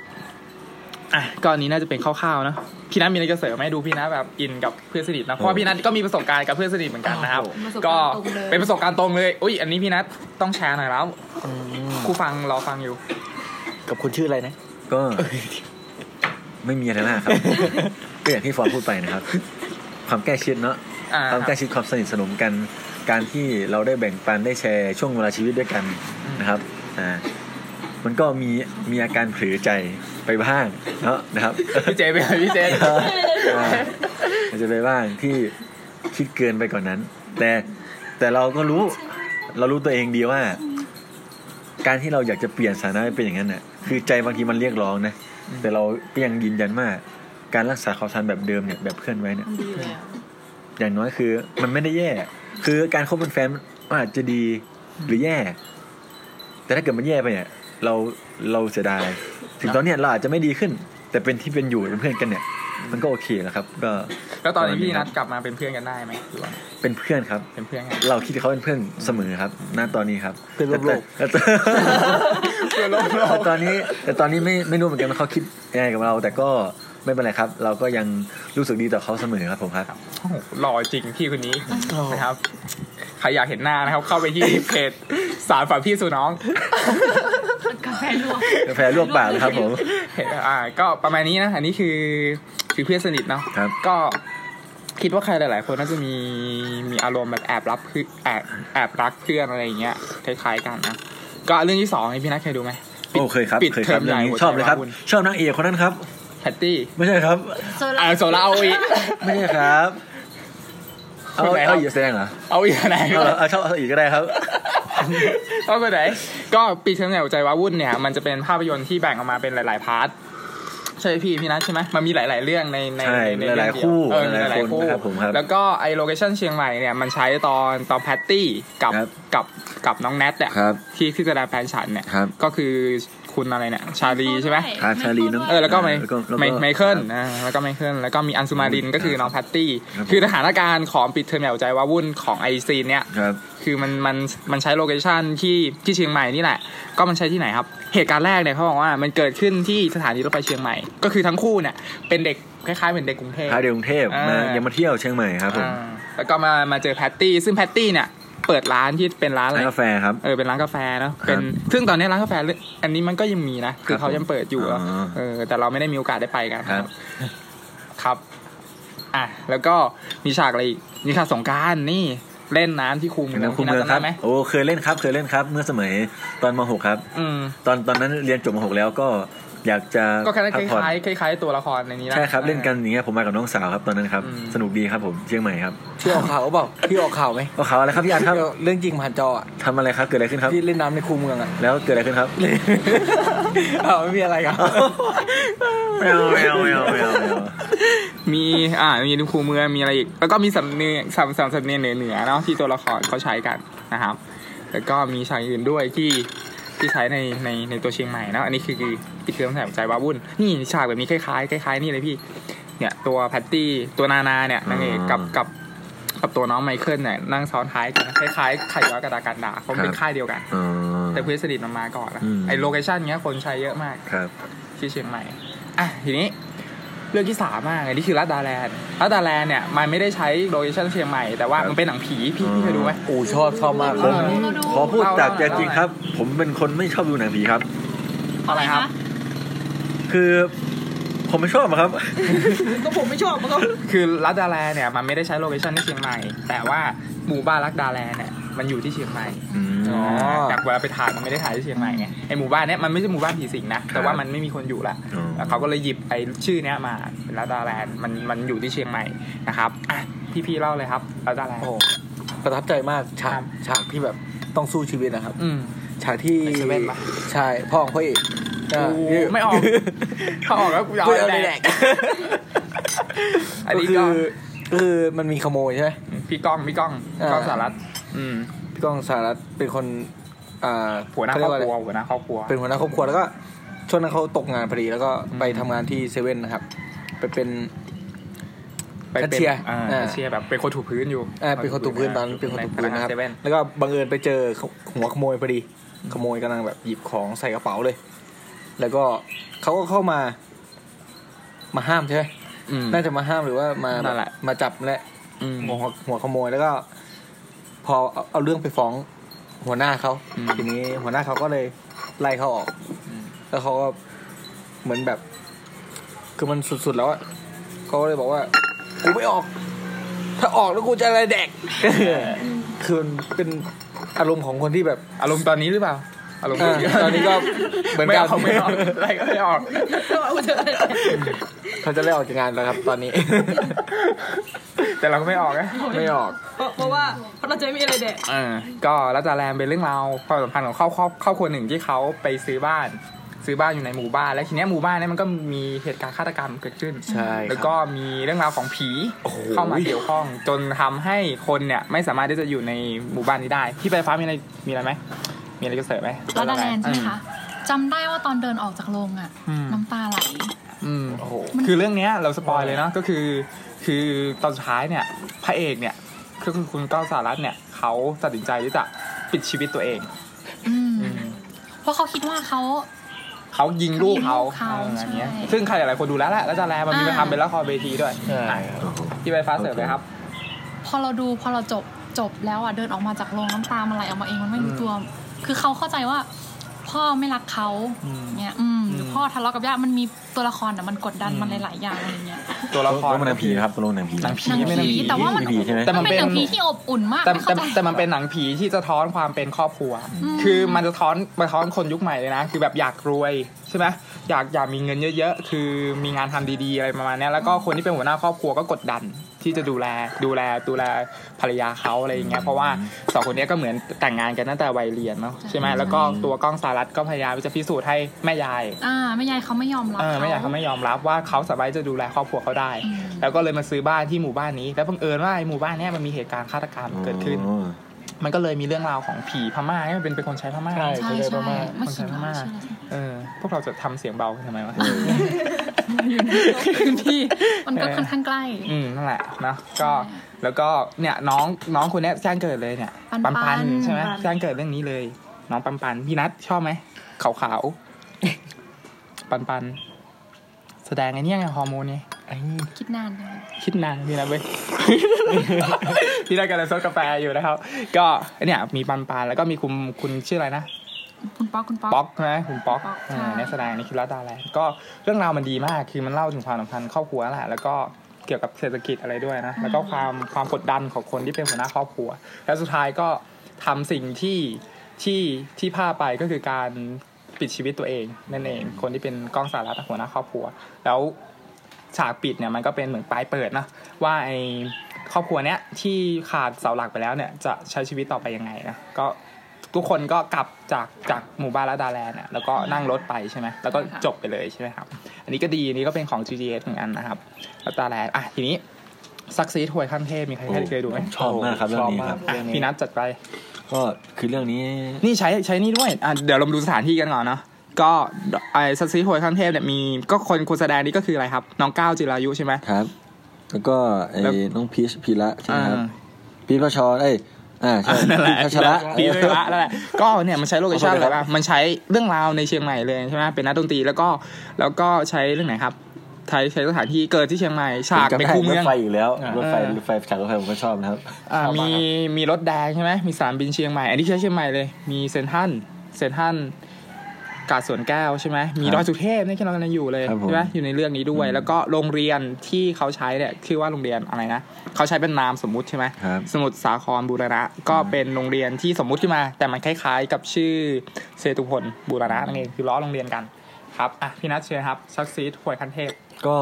ภาพยนตร์เรื่องนี้นะครับเป็นภาพยนตร์ของเพื่อนนะครับอ่าของเพื่อนเป็นนักเรียนนะครับ เป็นกลุ่มหนึ่งที่ที่ทำอะไรไม่ค่อยจะได้เรื่องสักเท่าไหร่นะครับอ่า ก็มีความใฝ่ฝันว่าอยากจะเป็นนักดนตรีนะครับ ก็เลยรวมกันเป็นวงดนตรีขึ้นมานะครับอ่าก็ครับอ่านี่ต่อครับพี่ฟอร์มเอ้าเดี๋ยวกันดีแล้วก็เขาพยายามที่จะฟอร์มวงไง แล้วก็มีผู้หญิงด้วยนะอ่าใช่คนนี้อ่าก็เป็นละครเรื่องเป็นภาพยนตร์เรื่องแรกของของเธอด้วยใช่ไหมครับอ่าแล้วก็เรื่องชื่ออ่าเรื่องราวตอนท้ายมันจบยังไงครับเรื่องนี้เออก็จบตรงที่ ในวงอะ ก็คือพระเอกในวงก็คือเก้าอะก้าวนะครับ ก็ได้แต่งเพลงเพลงหนึ่งอืมให้กับเพลงนี้หรือเปล่าครับพี่นัทนะครับ เพลงไหนครับ เพลงอ่าเพลงเพลงนี้ที่ได้ฟังนั้นฉันไม่ได้แต่งอืมครับเออประมาณนี้ประมาณนี้นะครับ แล้วก็เป็นเพลงที่เอาไปมอบให้กับวงวงของนางเอก เพราะสองวงนี้เขาแยกวงกันนะครับ ครับ ก็สุดท้ายก็ทำให้เพื่อนในวงนี้ก็ รักกันกลับมารักกันผิดใจกันก่อนอ่าตอนแรกนั้นผิดใจกันตก่ออนนผิดใจกันใช่ก่อนนะครับ ก็เพราะว่าชอบผู้หญิงคนเดียวกันใช่อ่าครับอืมแล้วกลับมาเขาก็มีงานเลี้ยงรุ่นมั้งครับ สุดท้ายแล้วก็กลับมาแล้วก็ก้าวเนี่ยก็ขึ้นไปร้องเพลงบนเวทีนะครับ ด้วยเบสอันเดียวของเขาของเขาเพลงนี้ใช่ไหมใช่เพลงนี้เอ้ยใช่ไหมใช่ไหมเอออ่าประมาณนี้แหละอ่า แล้วก็สุดท้ายเพื่อนก็ร่วมสนุกด้วยกันแล้วก็เหมือนกลับมาเหมือนเดิมนะครับแต่ผมชอบ ประทับใจหนังเรื่องนี้มาก คือพอดูเสร็จช่วงนั้น ผมก็เหมือนเข้าไปในกรุงเทพไปทำงานกับลุงครับช่วงนั้นช่วงนั้นกำลังมีแฟนเลยครับตอนนั้นอ่าแฟนคนที่เท่าไหร่ครับช่วงนั้นเป็นแฟนลำดับที่เท่าไหร่ลำดับที่เท่าไหร่นิ้วพอไหมตานิ้วคนคนที่สามครับตอนนั้นคนที่สามสามสิบคนที่สามครับเขาเป็นรุ่นพี่ครับคนนั้นเออคือผมก็อะรู้สึก ดีใจนะที่เขามีเขาเป็นแฟนเขาเป็นครูครับ เป็นครูภาษาไทย ผมก็ไปทำงานกับลุงครับที่กรุงเทพแล้วช่วงนั้นเขาก็เหมือนกับต้องห่างกันครับ เพราะว่าผมต้องไปหาเงินเพื่อสร้างฐานะสร้างอะไรอย่างนี้นะครับ ไปทำงานก่อสร้างเป็นคนลุง แล้วเขาก็บอกกับผมว่า เราเป็นพี่น้องกันเถอะอืมจี๊ดนะคือตอนนั้นความรู้สึกเราเหมือนเหมือนเป็นใครเหมือนเหมือนเป็นเคใช่ไหมเหมือนเป็นนี่ใช่ไหม ใช่ครับอ๋อโดนโดนบอกอย่างงี้ใช่ไหมเหมือนกันเลยอืมตอนนั้นไปไปกับน้องชายครับชื่อเจนอืมไปด้วยกัน มีกยศเข้าพอดีครับ เพราะว่าเพิ่งทำงานได้สี่ห้าวันอืมกยศเข้ามาช่วงนั้น ก็เลยมันทำไม่รู้จะทำงานยังไงต่อแล้วคือจิตใจมันมันไม่ได้แล้วตอนนั้นอยู่ยังอยู่ยากนะอยู่ยากก็เลยชวนเจนกลับเจนจะไม่กลับเพราะว่าตังค์ยังไม่ได้ ก็เดียวกยศนี่จ้างไป คนละพันจ่ายไปคนละพันก็เลยกลับบ้านกันช่วงระหว่างทางกลับบ้านเนี่ย ก็ให้ลุงไปส่งขึ้นสถานีรถไฟ ก็ซื้อเบียร์มาสี่กระป๋องอืมก็นั่งกินกับน้องบนรถไฟบนรถไฟครับอืมแล้วก็เปิดเพลง อ่าเพลงเลยครับ เพลงอกหักทั้งขบวนเลย ตั้งแต่หัวลำโพงจนถึงเมืองพล โอ้โหโอ้โหอืมรู้สึกว่ามันเข้ากับบรรยากาศของหนังเรื่องเรื่องนี้มาก เพราะเพิ่งดูจบไปครับเราเหมือนเป็นตัวละครในเรื่องไงนะ โอ้โห ครับ แม้ว่าหน้าตาเราจะไม่ได้ อาจจะใกล้เคียงแต่ใกล้เคียงโอเคหนังเรื่องนี้นะครับ สิ่งที่พี่ประทับใจคือ ตัวละครผู้ชายเนี่ย หลักๆก็มีสามคนใช่ไหมครับ ในในกลุ่มทีมเขาซึ่งตัวพี่เองมีเพื่อนสนิทอืมเป็นผู้ชายเป็นเนี่ยเรามีแก๊งเรามีสามคนอืมซึ่งพวกเราเป็นกลุ่มที่แบบก็อย่างเงี้ยคือทำอะไรก็แบบมันแป๊กมันแย่มันดูมันห่วยนะมันห่วยคือนะซึ่งเราอยากเราอยากจะเด่น แต่เรานะไม่ไม่ไม่ไม่ไม่ได้เด่นเลยนะครับ ซึ่งก็มีเพื่อนอ่าผมมีเพื่อนอยู่ อ่าอีกสองคนเนี่ยคนหนึงก็คือเขาเป็นขออนุญาตกล่าวถึงเขานะครับครับเขาเป็นอ่าคนหนึ่งนะครับที่จะเหมือนเหมือนตัวเคมากเลย ซึ่งแบบอยากทำอะไรไม่เป็นแต่แต่อยากจะทำอะไรเนี่ยเนาะเออแล้วก็จะแป๊กแป๊กอะไรไปเนี่ย เพื่อนคนนี้เขาบ้านเขาทำขนมขนมปังนะครับเอออ่อ่าขนมปังอีกเพื่อนอีกคนนึงนะครับเขาชอบตีกลองเหมือนกับไอตัวละครที่ชื่อว่าอะไรนะเอ่อ ชื่อว่าอะไรเนาะมีเคมีเป็ดเอ็กมีเอ็กใช่ใช่อ่าเพื่อนคนนี้ก็ตีกลองเอ็กเหมือนกันอืมพวกเราครั้งหนึ่งเคยรวมวงกันอืมนะครับ รวมวงกันเคยไปซ้อมดนตรี เคยไปเรียนดนตรีนะครับแต่สุดท้ายไม่ได้เคยได้ขึ้นแสดงดนตรีสักครั้งเลย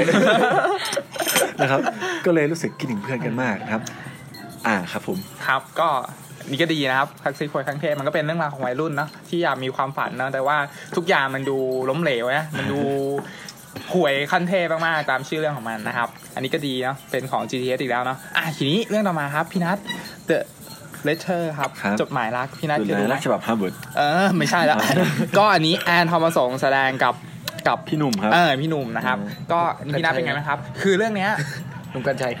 ไม่ใช่ครับหนุ่มสลามหนุ่มสอนราม เออไม่ใช่ ใช่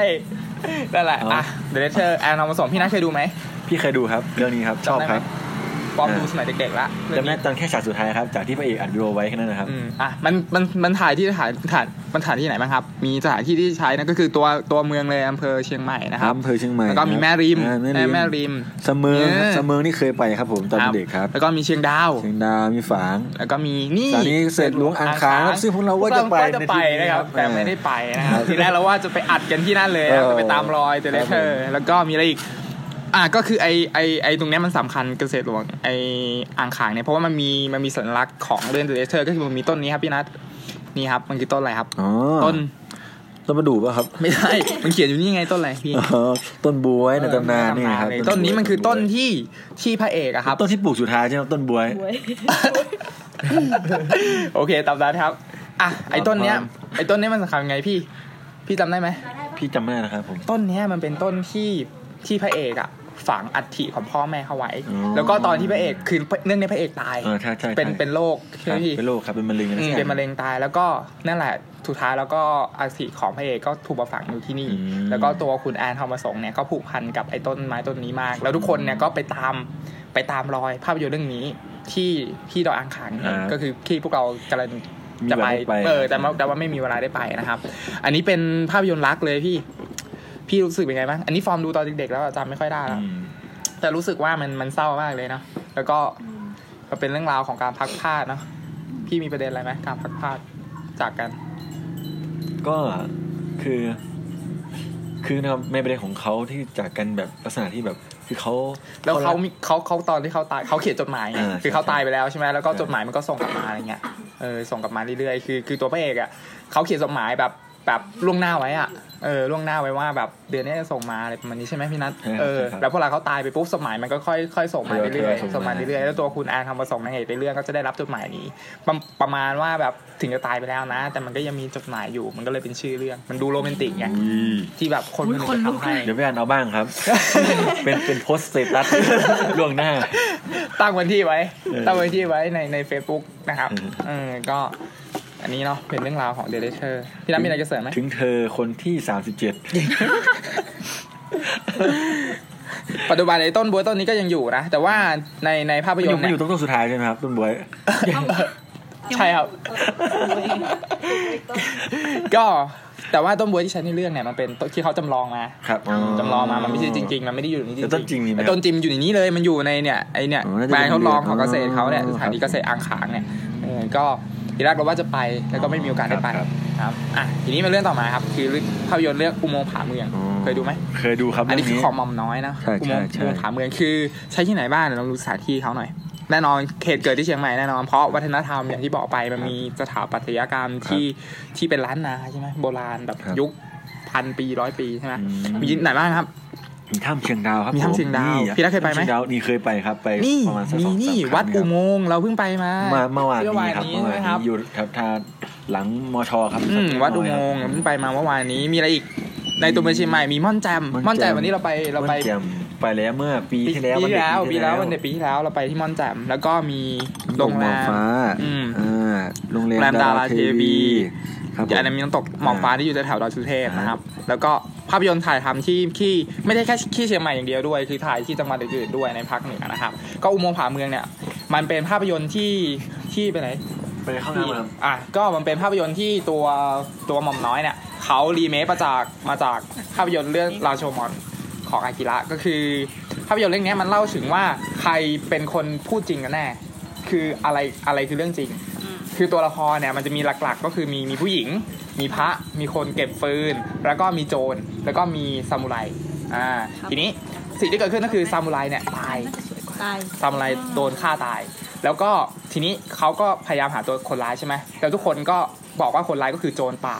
โจรป่าคนนี้คือคนร้าย ทีนี้การที่จะรู้ว่าไอ้โจรป่าคนนี้เป็นคนร้ายได้เนี่ย เขาจะต้องมีการพิพากษาก็คือขึ้นศาลกัน เพราะฉะนั้นก็จะมีการให้ให้ให้ให้อะไรนะให้การอ่าอันดับแรกเขาก็ให้ตัวผู้หญิงที่เป็นภรรยาของซามูไรที่ที่ตายเนี่ยอ่าคือคือในเรื่องนั้นมันน่าจะเป็นพวกอัศวินที่กำลังจะไปรบอะไรประมาณนี้เดินทางที่เมืองเหนือ แล้วก็มีมีมีมีสาวที่สวยมากก็คือพลอยเชอร์มานแสดงเออ นั่นแหละ แล้วก็คนที่เป็นซามูไรก็คืออนันดาอนันดาแล้วทุกคนน่าจะรู้จักก็ตัวอนันดาเนี่ยตายแล้วเขาก็มีการสัมภาษณ์ผู้หญิงก่อนทีนี้ผู้หญิงก็ให้ได้ให้ได้ได้ให้การไปใช่ไหมเอาแบบนี้แหละว่าว่ามันเรื่องราวมันเกิดอะไรขึ้นมันผู้หญิงให้การไปอารมณ์ทีนี้อารมณ์ไปทงให้การเสร็จปุ๊บเขาก็ให้โจรโจรที่โจรโจรก็หาว่าเป็นคนร้ายเนี่ยให้การด้วยอันนี้โจรก็ให้การไปชอบอันนี้ใช่ไหมซึ่งสองคนเนี้ยให้การไม่เหมือนกัน ให้การไม่เหมือนกันให้การต่างกัน ทีนี้ภาพยนตร์มันก็จะ flashback กลับไปตอนที่ที่ที่ที่ตัวละครให้การแล้วก็เป็นเหตุการณ์ที่เขาเล่าอะไรประมาณเนี้ยไม่รู้ว่าใครอ่าเป็นคทีนนี้พูดจริงใช่ใครเป็นคนพูดจริง ก็สัมภาษณ์ผู้หญิงสัมภาษณ์ภรรยาเขาแล้วก็สัมภาษณ์ตัวโจรครับทีนี้ก็ตัดสินใจไม่ได้ เพราะมันไม่มีใครให้การจริงใช่ไหมอืมเขาก็เลยสัมภาษณ์คนที่สามคนที่สามตัวเนี้ยเขาคิดว่าจะต้องให้การจริงแน่นอน เพราะเขาเชิญร่างทรงมา แล้วเขาให้ตัวอัศวินที่ตายเนี่ยเข้าร่างทรงแล้วก็มาสัมภาษณ์ สิ่งที่เกิดขึ้นก็คือ ตัวอัศวินก็สัมภาษณ์ไม่ตรงกันทั้งสามคนเลย ขนาดคนตายก็ยังพูดความเท็จอะไรประมาณเนี้ยก็คือไม่มีใครพูดจริงในเรื่องนี้เลยอ่าแล้วก็แล้วก็สิ่งที่เกิดขึ้นก็คือพอเรามันจบไปสามคนนี้ใช่ไหมมันก็มีเหตุการณ์ที่ตัวซามูไรเนี่ยมีตัวอัศวินเนี่ยเขามีมีมิดดาบแต่มิดดาบเนี่ยมันมีมูลค่าใช่ไหมทีนี้เรื่องราวทั้งหมดเนี่ยมันเกิดมาจากสถานที่สถานที่หนึ่ง ซึ่งในที่เนี้ยเขาเรียกว่าอุโมงค์ผาเมือง คือมีพระก็คือแสดงโดยโดยมาริโอมีพระแล้วก็มีคนเก็บฟืน คือคุณหม่ำจกงก แล้วก็มีขอทาน ขอทานเนี่ยคือคุณพงษ์พัฒน์วชิรบรรจงอ่าชื่ออะไรนะนั่นแหละพงษ์พัฒน์นั่นแหละครับเออนั่นแหละเขาก็เล่ากันอยู่ในนี้ ก็เล่าจบไปแล้วใช่ไหม สามคนเนี้ยให้การไม่เหมือนกันเลย ภรรยาให้การอีกอย่างหนึ่ง โจรให้การอีกอย่างหนึ่ง แล้วก็ขนาดคนตายมาเข้าร่างทรงใช่ไหมตัวอัศวินก็ยังให้การอีกตาอีกอย่างหนึ่ง ทีนี้สิ่งที่เกิดขึ้นก็คือ พระก็ไม่รู้จะตัดสินใจว่าจะเชื่อใครดี คนเก็บฟืนก็บอกว่าเขาเห็นเหตุการณ์ค่ะคนเก็บฟืนเขาเห็นเหตุการณ์เขาบอกว่าไอ้สามคนเนี้ยไม่มีใครพูดจริงเลยอืมเพราะเขาเห็นเหตุการณ์อ้าวเขาบอกว่าเขาบอกกับพระนะบอกกับพระว่าไอ้สามคนนี้ไม่มีใครพูดจริงเลยเขาเห็นทีนี้สิ่งที่เกิดขึ้นตัว ขอทานหรือว่าเป็นคนบ้าอะไรสติไม่ดีเนี่ยเขาก็บอกว่าแล้วมีดดาบหายไปไหนอ่าเออมีดดาบมีดดาบในที่เกิดเหตุอะเพราะอัศวินตายโดยการโดนเสียบ แต่มีดดาบเนี่ยหายไปอืมคิดว่านี่จะหายไปไหน อ่าไอเนี่ยคือหลักฐานจริงแล้วมันหายไปไหน ทีนี้ไอคนขอทานมันก็เล่าใช่ป่ะมันก็มีพิรุษพิรุษไอไอยไม่ใช่ไอคนเก็บฟืนเล่ามันก็มีพิรุษ คนขอทานก็บอกว่าเขารู้ว่าไอมีดดาบหายไปไหนอืมสุดท้ายแล้วเนี่ยก็จี้ไปจี้มาเนี่ย คนเก็บฟืนก็เลยสารภาพว่าเขานี่แหละเป็นคนเอาดาบเองอ่าเอาดาบไปขายเพื่อที่จะเลี้ยงเด็กอ่าอ่าเพื่อที่จะเลี้ยงเลี้ยงครอบครัวอะไรประมาณเนี้ยแล้วก็สุดท้ายแล้วเนี่ยมันเป็นเรื่องจริงหรือเปล่าเนี่ยก็ไม่มีใครรู้ว่ามันเป็นเรื่องจริงหรือเปล่า แล้วสาจบก็คือสิ่งที่เกิดขึ้นก็คือสุดท้ายเนี่ยในอุโมงค์ผาเมืองเนี่ยมีเด็กทารกอืมมีคนเอาเด็กทารกมาทิ้งในอุโมงค์ผาเมืองนี้ แล้วขอทานเนี่ยก็เลยขอพระเนี่ย นิมนต์พระว่าขอเอาเด็กเนี่ยไปเลี้ยงอ่าแล้วเรื่องราวก็จบโดยการที่ไม่รู้ว่าตกลงแล้วใครพูดความจริงกันแน่ความจริงกันแน่ ในภาพยนตร์เรื่องนี้ อันนี้ก็ดีเป็นเป็นเป็นภาพยนตร์เรื่องอุโมงค์ผาเมืองนะครับ มีดีมาก แต่ว่ามันเข้าตอนตอนที่มันมีน้ำท่วมอะหนังมันเลยไม่ค่อยได้รายได้อะไรมากมายก็ไหร่อะก็น่าจะประมาณนี้เนาะอันนี้เรื่องต่อมาเนี่ยเราพวกเราน่าจะไม่ได้ดูนะผมเคยดูจริงไหมเนี่ยสมศรีสี่สี่สองเนี่ยผมเคยดูครับหลายรอบอ่าด้วยโปรแกรมดีปีนี้มีน้องครับใช่อะพี่นัทเล่าเลยองชื่อสมพรผมอ่าจำได้พี่นัทเล่าเลย คือคนที่แสดงเนี่ย ก็คือคุณแหม่มมาจินตลานจินตลาครับผมผู้ลาบอ่ามาไม่ใช่ไม่ใช่คุณแหม่มจินตลาสุขภัทรอ่าอ่า เอาพี่นัทเล่าเลยเรื่องนี้ฟอร์มไม่เคยดู โอ้เออโถโถก็มันเป็นเรื่องของครอบครัวเป็นเรื่องหนังน่ารักนะครับ ครอบครัว ซึ่งครอบครัวหน้าพ่อเนี่ยก็คือตัวพ่อเนี่ยเขาเป็นนักวิทยาศาสตร์นะครับเขาก็สร้างหุ่นยนต์ เพื่อเชื่อมอยู่ในครอบครัวมาให้ รับใช้ในในครอบครัวเป็นเหมือนพี่เลี้ยงเด็กนะครับเขามีลูกนะครับเขาสร้างหุ่นยนต์ชื่อว่าสมศรีอืมนะครับเรียกชื่อสมศรีนะครับรหัส 422R อ่านนะครับผมโอ้พี่แฟนพันธ์แท้เลยครับอ่าก็แต่ในในในในของอ่าที่ที่ที่สร้างอันนี้ก็คือเขาบอกว่า ปีนี้มีน้องใหม่ก็คือ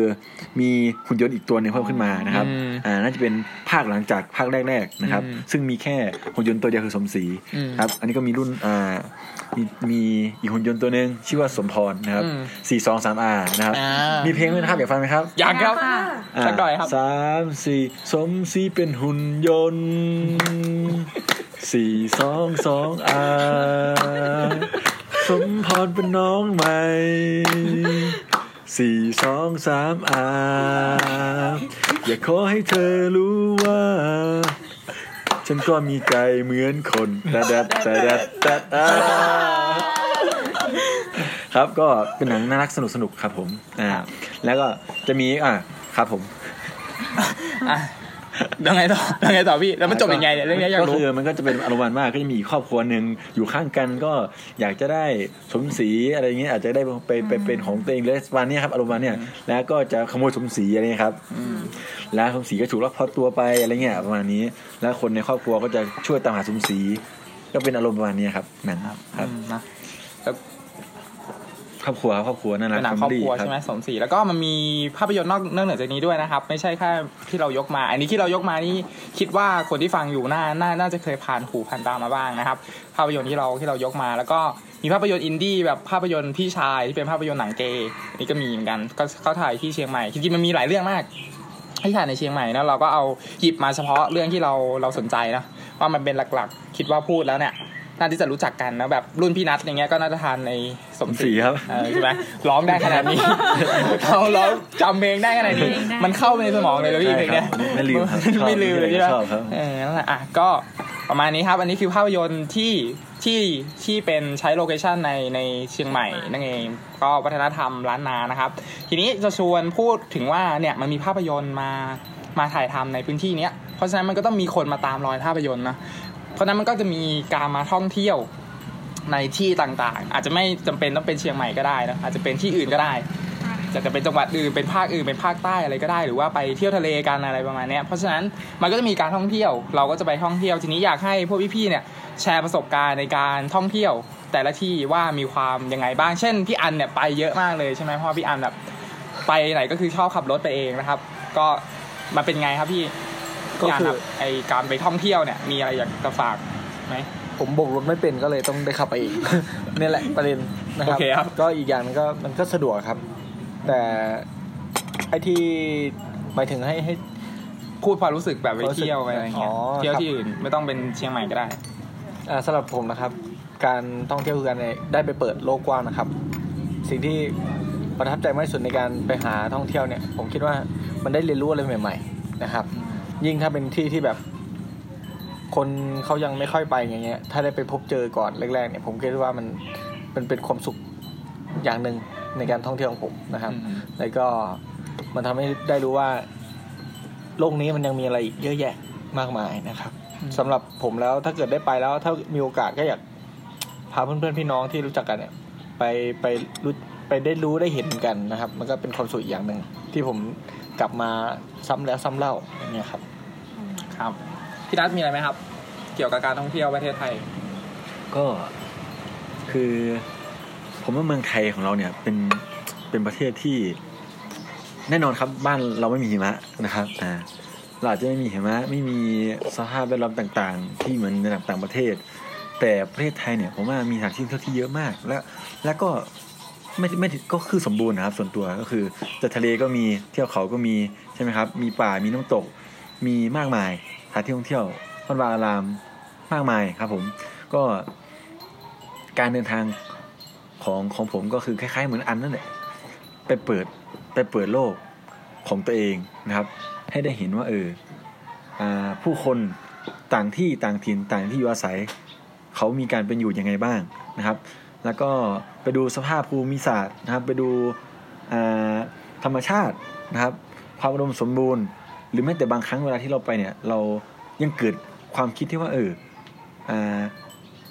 พอเราไปเที่ยวแล้วเนี่ยนะครับ เราเห็นว่ามันเป็นเราประทับใจ มันมันสวยงามประทับใจ เราก็มีความคิดว่าเออ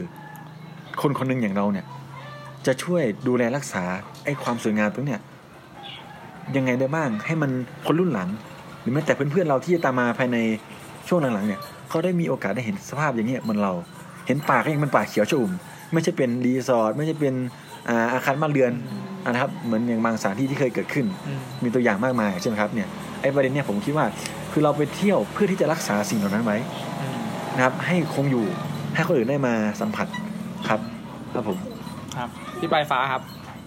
ความเกี่ยวกับประทับใจครับในการท่องเที่ยวเนาะโดยส่วนตัวแล้วเนี่ย จะไม่ค่อยมีการแบบตั้งใจไปเที่ยวอืมอ่าจะส่วนใหญ่จะเป็นการที่เราไปทำกิจกรรมแล้วเราบังเอิญได้ไปในสถานที่ต่างเช่นเหมือนครั้งนี้นะๆใช่เราไปอย่างเช่นทำครั้วังนเด็กนี้แล้วก็ได้ใช่เที่ยวด้วยใช่ใช่ค่ะครับแล้วก็ใช่แล้วก็จะเห็นอะไรที่เราไม่ได้เคยเห็นมาก่อน โดยที่เราไม่ได้พอเราไม่ได้ตั้งใจว่าจะไปเนี่ย มันจะไม่มีการคาดหวัง เพราะงั้นอะไรที่มันเกิดขึ้นระหว่างทางอะไรก็ตามอะไรเงี้ยค่ะ มันจะเป็นความประทับใจในการ ในการท่องเที่ยวถือว่าเป็นการท่องเที่ยวไปในตัวในทริปแต่ละทริปเนี่ยค่ะครับพอพอพอคิดคล้ายๆเหมือนเหมือนเหมือนพี่ปลายฟ้าเหมือนกันคือคือเรารู้สึกว่าการมามาเที่ยวเนี่ย เราน่าที่จะทำอะไรที่มันมีประโยชน์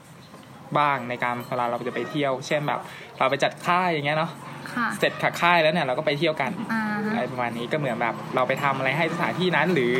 เราไปเราไปเที่ยวทะเลเนี่ย แล้วเราจะจะดูแลพื้นที่ ยังไง ก็สมมุติเราไปเที่ยวทะเลเนี่ย เราจะปลูกฝังแบบรุ่นน้องหรือว่าเด็กๆ เนี่ย ให้ให้รักสิ่งเหล่านี้ยังไงได้บ้าง แล้วก็ไปที่ภูเขาเราจะคือฟอคิดว่าการไปที่ภูเขาอะ อย่างที่พี่นัทบอกเมื่อก็คือ มันไม่มีใครไปเที่ยวแล้วอยู่ที่นั่นตลอดใช่ไหมครับ คือเราไปเนี่ย เราก็ต้องลงกลับมา เราไปขึ้นเขาที่มันจะสูงที่สุดในประเทศไทยอะสุดท้ายเราก็ต้องลงมาลงมาข้างล่างอะเพราะฉะนั้นอะสิ่งที่เราทำได้คือ เราทำได้แค่เก็บความทรงจำอะแต่เราอาจจะเราเราไม่ควรที่จะทิ้งอะไรไว้ที่นั่น เพราะสุดท้ายแล้วเนี่ยเราทิ้งอะไรไว้ไม่ได้เลย บนนั้นเราทำได้เพียงแต่เก็บความทรงจำของสถานที่ต่างๆ เหล่านั้น แล้วก็ลงมาสู่สู่พื้นราบ หรือลงมาสู่ชายชายฝั่งที่เราเข้าไปในทะเลอะไรประมาณนี้เนาะสุดท้ายแล้วเราอยู่ที่นั่นไม่ได้ตลอดหรอก เราก็ไม่ควรที่จะเข้าไปแล้วไปทิ้งขยะ ใช่ไหมพี่หรือว่าเจอขยะเราก็น่าจะช่วยกันรักษาสิ่งเหล่านี้ เพราะว่าถ้าเราไปท่องเที่ยวโดยที่เราทำลายสิ่งที่มันเป็นธรรมชาติเนี่ย รุ่นต่อไปเนี่ยก็จะไม่มีให้เห็นถูกไหมครับ แล้วก็ฟอร์มเคยเจอนะไปไปแบบไปเที่ยวบนดอยอะไรเงี้ยแล้วก็ขยะเนี่ยเยอะมากเลยข้างบนเขาทุกคนแบบก็ขึ้นไปข้างบนใช่ไหมแล้วก็กินแล้วก็ไม่ทิ้งกันสุดท้ายเนี่ยเราก็ต้องเก็บลงมาอะไรประมาณนี้ แล้วมันก็มีพวกแคมเปญที่เขาให้แบบเก็บขยะ ลงลงลงเฟซบุ๊กอะไรเงี้ยเอออะไรประมาณนี้มันก็ดี ก็ขอฝากไว้แล้วกันพี่ได้จะฝากไหมเกี่ยวกับการท่องเที่ยว ก็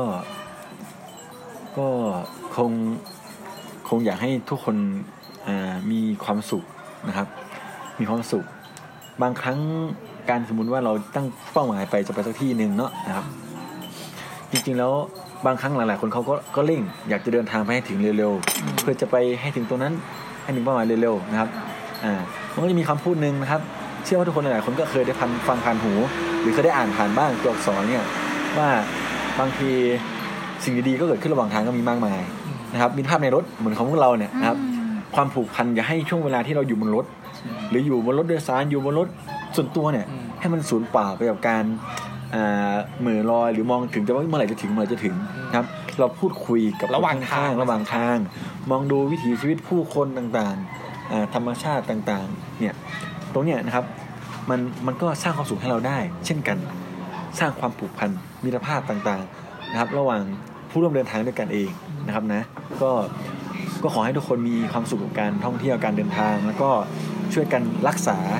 นะครับสิ่งที่เราเห็นว่ามันมันมีคุณค่าต่อเรา แล้วเราอยากจะให้มันเกิดคุณค่าหรือประทับใจกับคนอื่นด้วยนะครับผมเชื่อว่าทุกคนทำได้ครับ ครับอะน้องยุ้ยมีอะไรจะเสริมไหมครับ เกี่ยวกับการท่องเที่ยวอ๋ออ่าสำหรับยุ้ยนะคะยุ้ยว่าการที่เราไปที่ไหนสักแห่งอะคือไปไปไหนก็ได้ที่ที่ไม่ใช่ที่เราไปประจำอะหมายถึงว่าที่ไม่ใช่ที่ไปเรียนหรืออะไรเงี้ยอืมเหมือนกับที่เราไปท่องเที่ยวเนี่ยยุ้ยว่ามันคือพลังอะอืมมันเหมือนกับเราแบตเราไม่มีแล้วอะเหมือนเราไปชาร์จแบต ที่ที่แบบเออธรรมชาติดีๆ ที่เราอยากไปอย่างเงี้ยค่ะ มันก็เลยแบบเพียงแค่ไม่กี่วันอะมันสามารถทำให้เราอะมีความสุขได้เดี๋ยวเดี๋ยวเดี๋ยวเอออันอันนี้ก็จริงหมดตังค์ได้ก็ก็ก็เป็นประเด็น แต่ว่าคือมันทำให้แบบผมไม่คนตลกเราสามารถที่จะกลับไปอะเพื่อที่จะทำเหมือนกับยุ้ยเรียนใช่ไหม ถ้าเกิดว่าของยุ้ยแบบเหนื่อยๆอย่างเงี้ยยุ้ยก็จะพยายามคิดถึงที่ที่ยุ้ยไปอ่าไปมาตอนนี้แบตเต็มแล้ว ถ้าแบตหมดเมื่อไหร่ ค่อยไปเที่ยวไหมอะไรประมาณนี้ก็คือเนี่ยค่ะคือมันทำให้เรามีความสุขแหละแล้วก็มันเหมือนกับเป็นประสบการณ์อีกอย่างหนึงของเราด้วย เป็นความท้าทายที่เราแบบ เราไม่รู้ว่าตอนที่เราไปเนี่ยระหว่างทางเราเจออะไรอืมแล้วเราไปถึงเราจะเจออะไรอืมแล้วกลับมาเราเจออะไรด้วยอย่างเงี้ยคือมันทำให้เรามีประสบการณ์มากขึ้นค่ะ ครับครับพี่เจนครับมีค่ะสำหรับการท่องเที่ยวนะคะ คือจริงๆอะในเวลาไปเที่ยวหรืออะไรเงี้ยเราก็รู้สึกว่าเราไปไปเห็นอะไรใหม่ ๆ มีประสบการณ์ใหม่ ๆ ทั้งเรื่องของทั้งความรู้สึกหรือว่าตาเวลาตาเรามองเนอะก็จะสัมผัสเข้ามา ก็จะรู้สึกถึงเหมือนได้พักผ่อน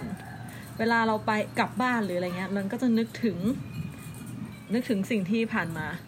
สิ่งเหล่านี้เนี่ยคือเหมือนกับเป็นประสบการณ์เป็นความรู้สึกดีๆ แล้วแต่ว่าแต่สิ่งที่อยากฝากคือเวลาเราไปแต่ละที่เนี่ยเราควรจะต้องดูแลรักษาช่วยกันดูแล เพราะถ้าไม่อย่างนั้นมันก็ไม่มีให้เราดูแล้วนะ อืม เพราะว่าทุกอย่างมันผ่านมาแล้วผ่านไปใช่ไหมแล้วยิ่งถ้าเกิดเราไปกันหลาย ๆ คนไปกันเยอะๆอย่างเงี้ยการถูกทำลายมันก็มีมากขึ้น อืมไม่ว่าจะเป็นในเรื่องของเออคนที่เข้ามามากมายหรืออะไรเงี้ยการเดินทางมันก็มีการเปลี่ยนแปลง เพราะฉะนั้นถ้าถ้าถ้าเรายังอยากเก็บไว้เงี้ยเราอาจจะต้องช่วยกันดูแลนิดนึงค่ะ ครับ ก็ก็ถือเป็นประเด็นอะไรที่ดีเนาะพวกเราก็คือว่าใครหลาย ๆ คนก็ก็รักธรรมชาติแหละ ผมคิดว่าเนาะทุกคนก็อยากที่จะอยากเห็เห็นนธรรมชาติมันอยู่กับที่แล้วก็พอเราเราไปเที่ยวที่ที่มันไปยากๆเนี่ย เราจะมีความคิดว่าไม่อยากให้ความเจริญมันเข้าไปถึงอะใช่ไหมคือสมมุติอยากเห็นใช่ไหมล่ะเออคือสมมุติเราเราแบบไปภูสายดาวอะไรเงี้ยมันเดินทางขึ้นมันก็ยากมากแล้วถ้าเกิดวันดีคืนดีเนี่ยมันมีกระเช้าลอยฟ้าเนี่ยขึ้นไปได้เลยเนี่ยมันจะเกิดอะไรขึ้น คนก็ขึ้นไม่ได้ใช่ไหมแล้วทุกคนก็จะรู้สึกว่าการขึ้น ขึ้นไปข้างบนแล้วมันง่าย ๆ เนี่ย มันไม่จำเป็นที่จะต้องอ่าอ่าอ่าต้องต้องรับผิดชอบอะไรเยอะใช่ไหมแต่สำหรับคนที่เดินขึ้นไปจริง ๆ แบบแบกกระเป๋าขึ้นไปเนี่ยเราจะรู้สึกถึงความเหนื่อยยากตอนที่ไปถึงแล้วอะไรประมาณเนี้ยเราก็จะรู้สึกว่าธรรมชาติเนี่ย มันควรที่จะอยู่ตรงข้ามกับความเจริญอ่าใช่ไหมถ้าธรรมชาติเมื่อไหร่มีความเจริญเข้าไปเนี่ย มันเริ่มกลายเป็นว่าความเจริญมันไปกลืนกิน มันแทบจะไม่ใช่ธรรมชาติแล้ว อืมมันแค่ไม่ใช่ธรรมชาติแล้วก็ ซึ่งก็มีใครหลายคนออนุรักษ์อะไรแบบนี้อยู่นะ พวกเราก็เป็นกำลังใจให้นะครับ ก็สำหรับวันนี้นะครับ พี่พี่มีอะไรจะเสริมอีกไหมครับ มีประโยคอะไรเด็ดๆไหมครับ พี่นัทsave save สุขภาพ save ร่างกาย save ชีวิต พี่เชื่อในพลังของของมนุษย์นะ คือบางครั้งเราเราอาจจะเห็นภาพในด้านที่ เวลาเราไปเที่ยวแล้วคนเนี่ยอาจจะมีส่วนในการทำลายเนาะหรือว่าทำให้ธรรมชาติหรือสถานที่ท่องเที่ยว มันเกิดอ่าการเสียหายหรือถูกทำลายไปนะครับ ถ้าเกิดมันมีสิ่งเหล่านั้นเกิดขึ้นอ่าจากมนุษย์อยู่ ก็ต้องอาศัยมนุษย์ด้วยกันนี่แหละอืมในการที่ช่วยกันรักษานะครับ ซึ่งมันก็มีตัวอย่างที่มากมายที่เขาทำได้นะครับอ่าเพียงแค่ว่าเราอย่ามองว่ามันเป็นเรื่องของคนอื่น หรือเป็นเรื่องของอา หน่วยงานต่างๆนะครับ ในเมื่อมันมันเป็นมันเป็นที่ที่อยู่บนแผ่นดินเกิดของเราบ้านเมืองเราเนี่ยมันก็คือส่วนหนึ่งเป็นสมบัติของเรานี่แหละที่ต้องช่วยกันนะครับคนละนิดคนละหน่อยเหมือนกันครับเหมือนกับเทปที่แล้ว ไม่มีความดีที่เล็กน้อย ขอบคุณมากนะครับ โอเคครับอ่าแล้วเราก็จบรายการ AVC นะครับ episode ที่ 24 ไว้เท่านี้นะครับ ก็สำหรับสัปดาห์หน้าก็จะกลับมาปกตินะครับ ก็จะมีฟอร์มจัดอยู่คนเดียวเหมือนเดิมนะครับ อย่างเงาเงาเหงาๆครับพี่จัดอยู่คนเดียวเหมือนเดิมนะครับ ก็วันนี้ขอบคุณพี่ๆทุกคนมากเลยนะครับครับสวัสดีครับ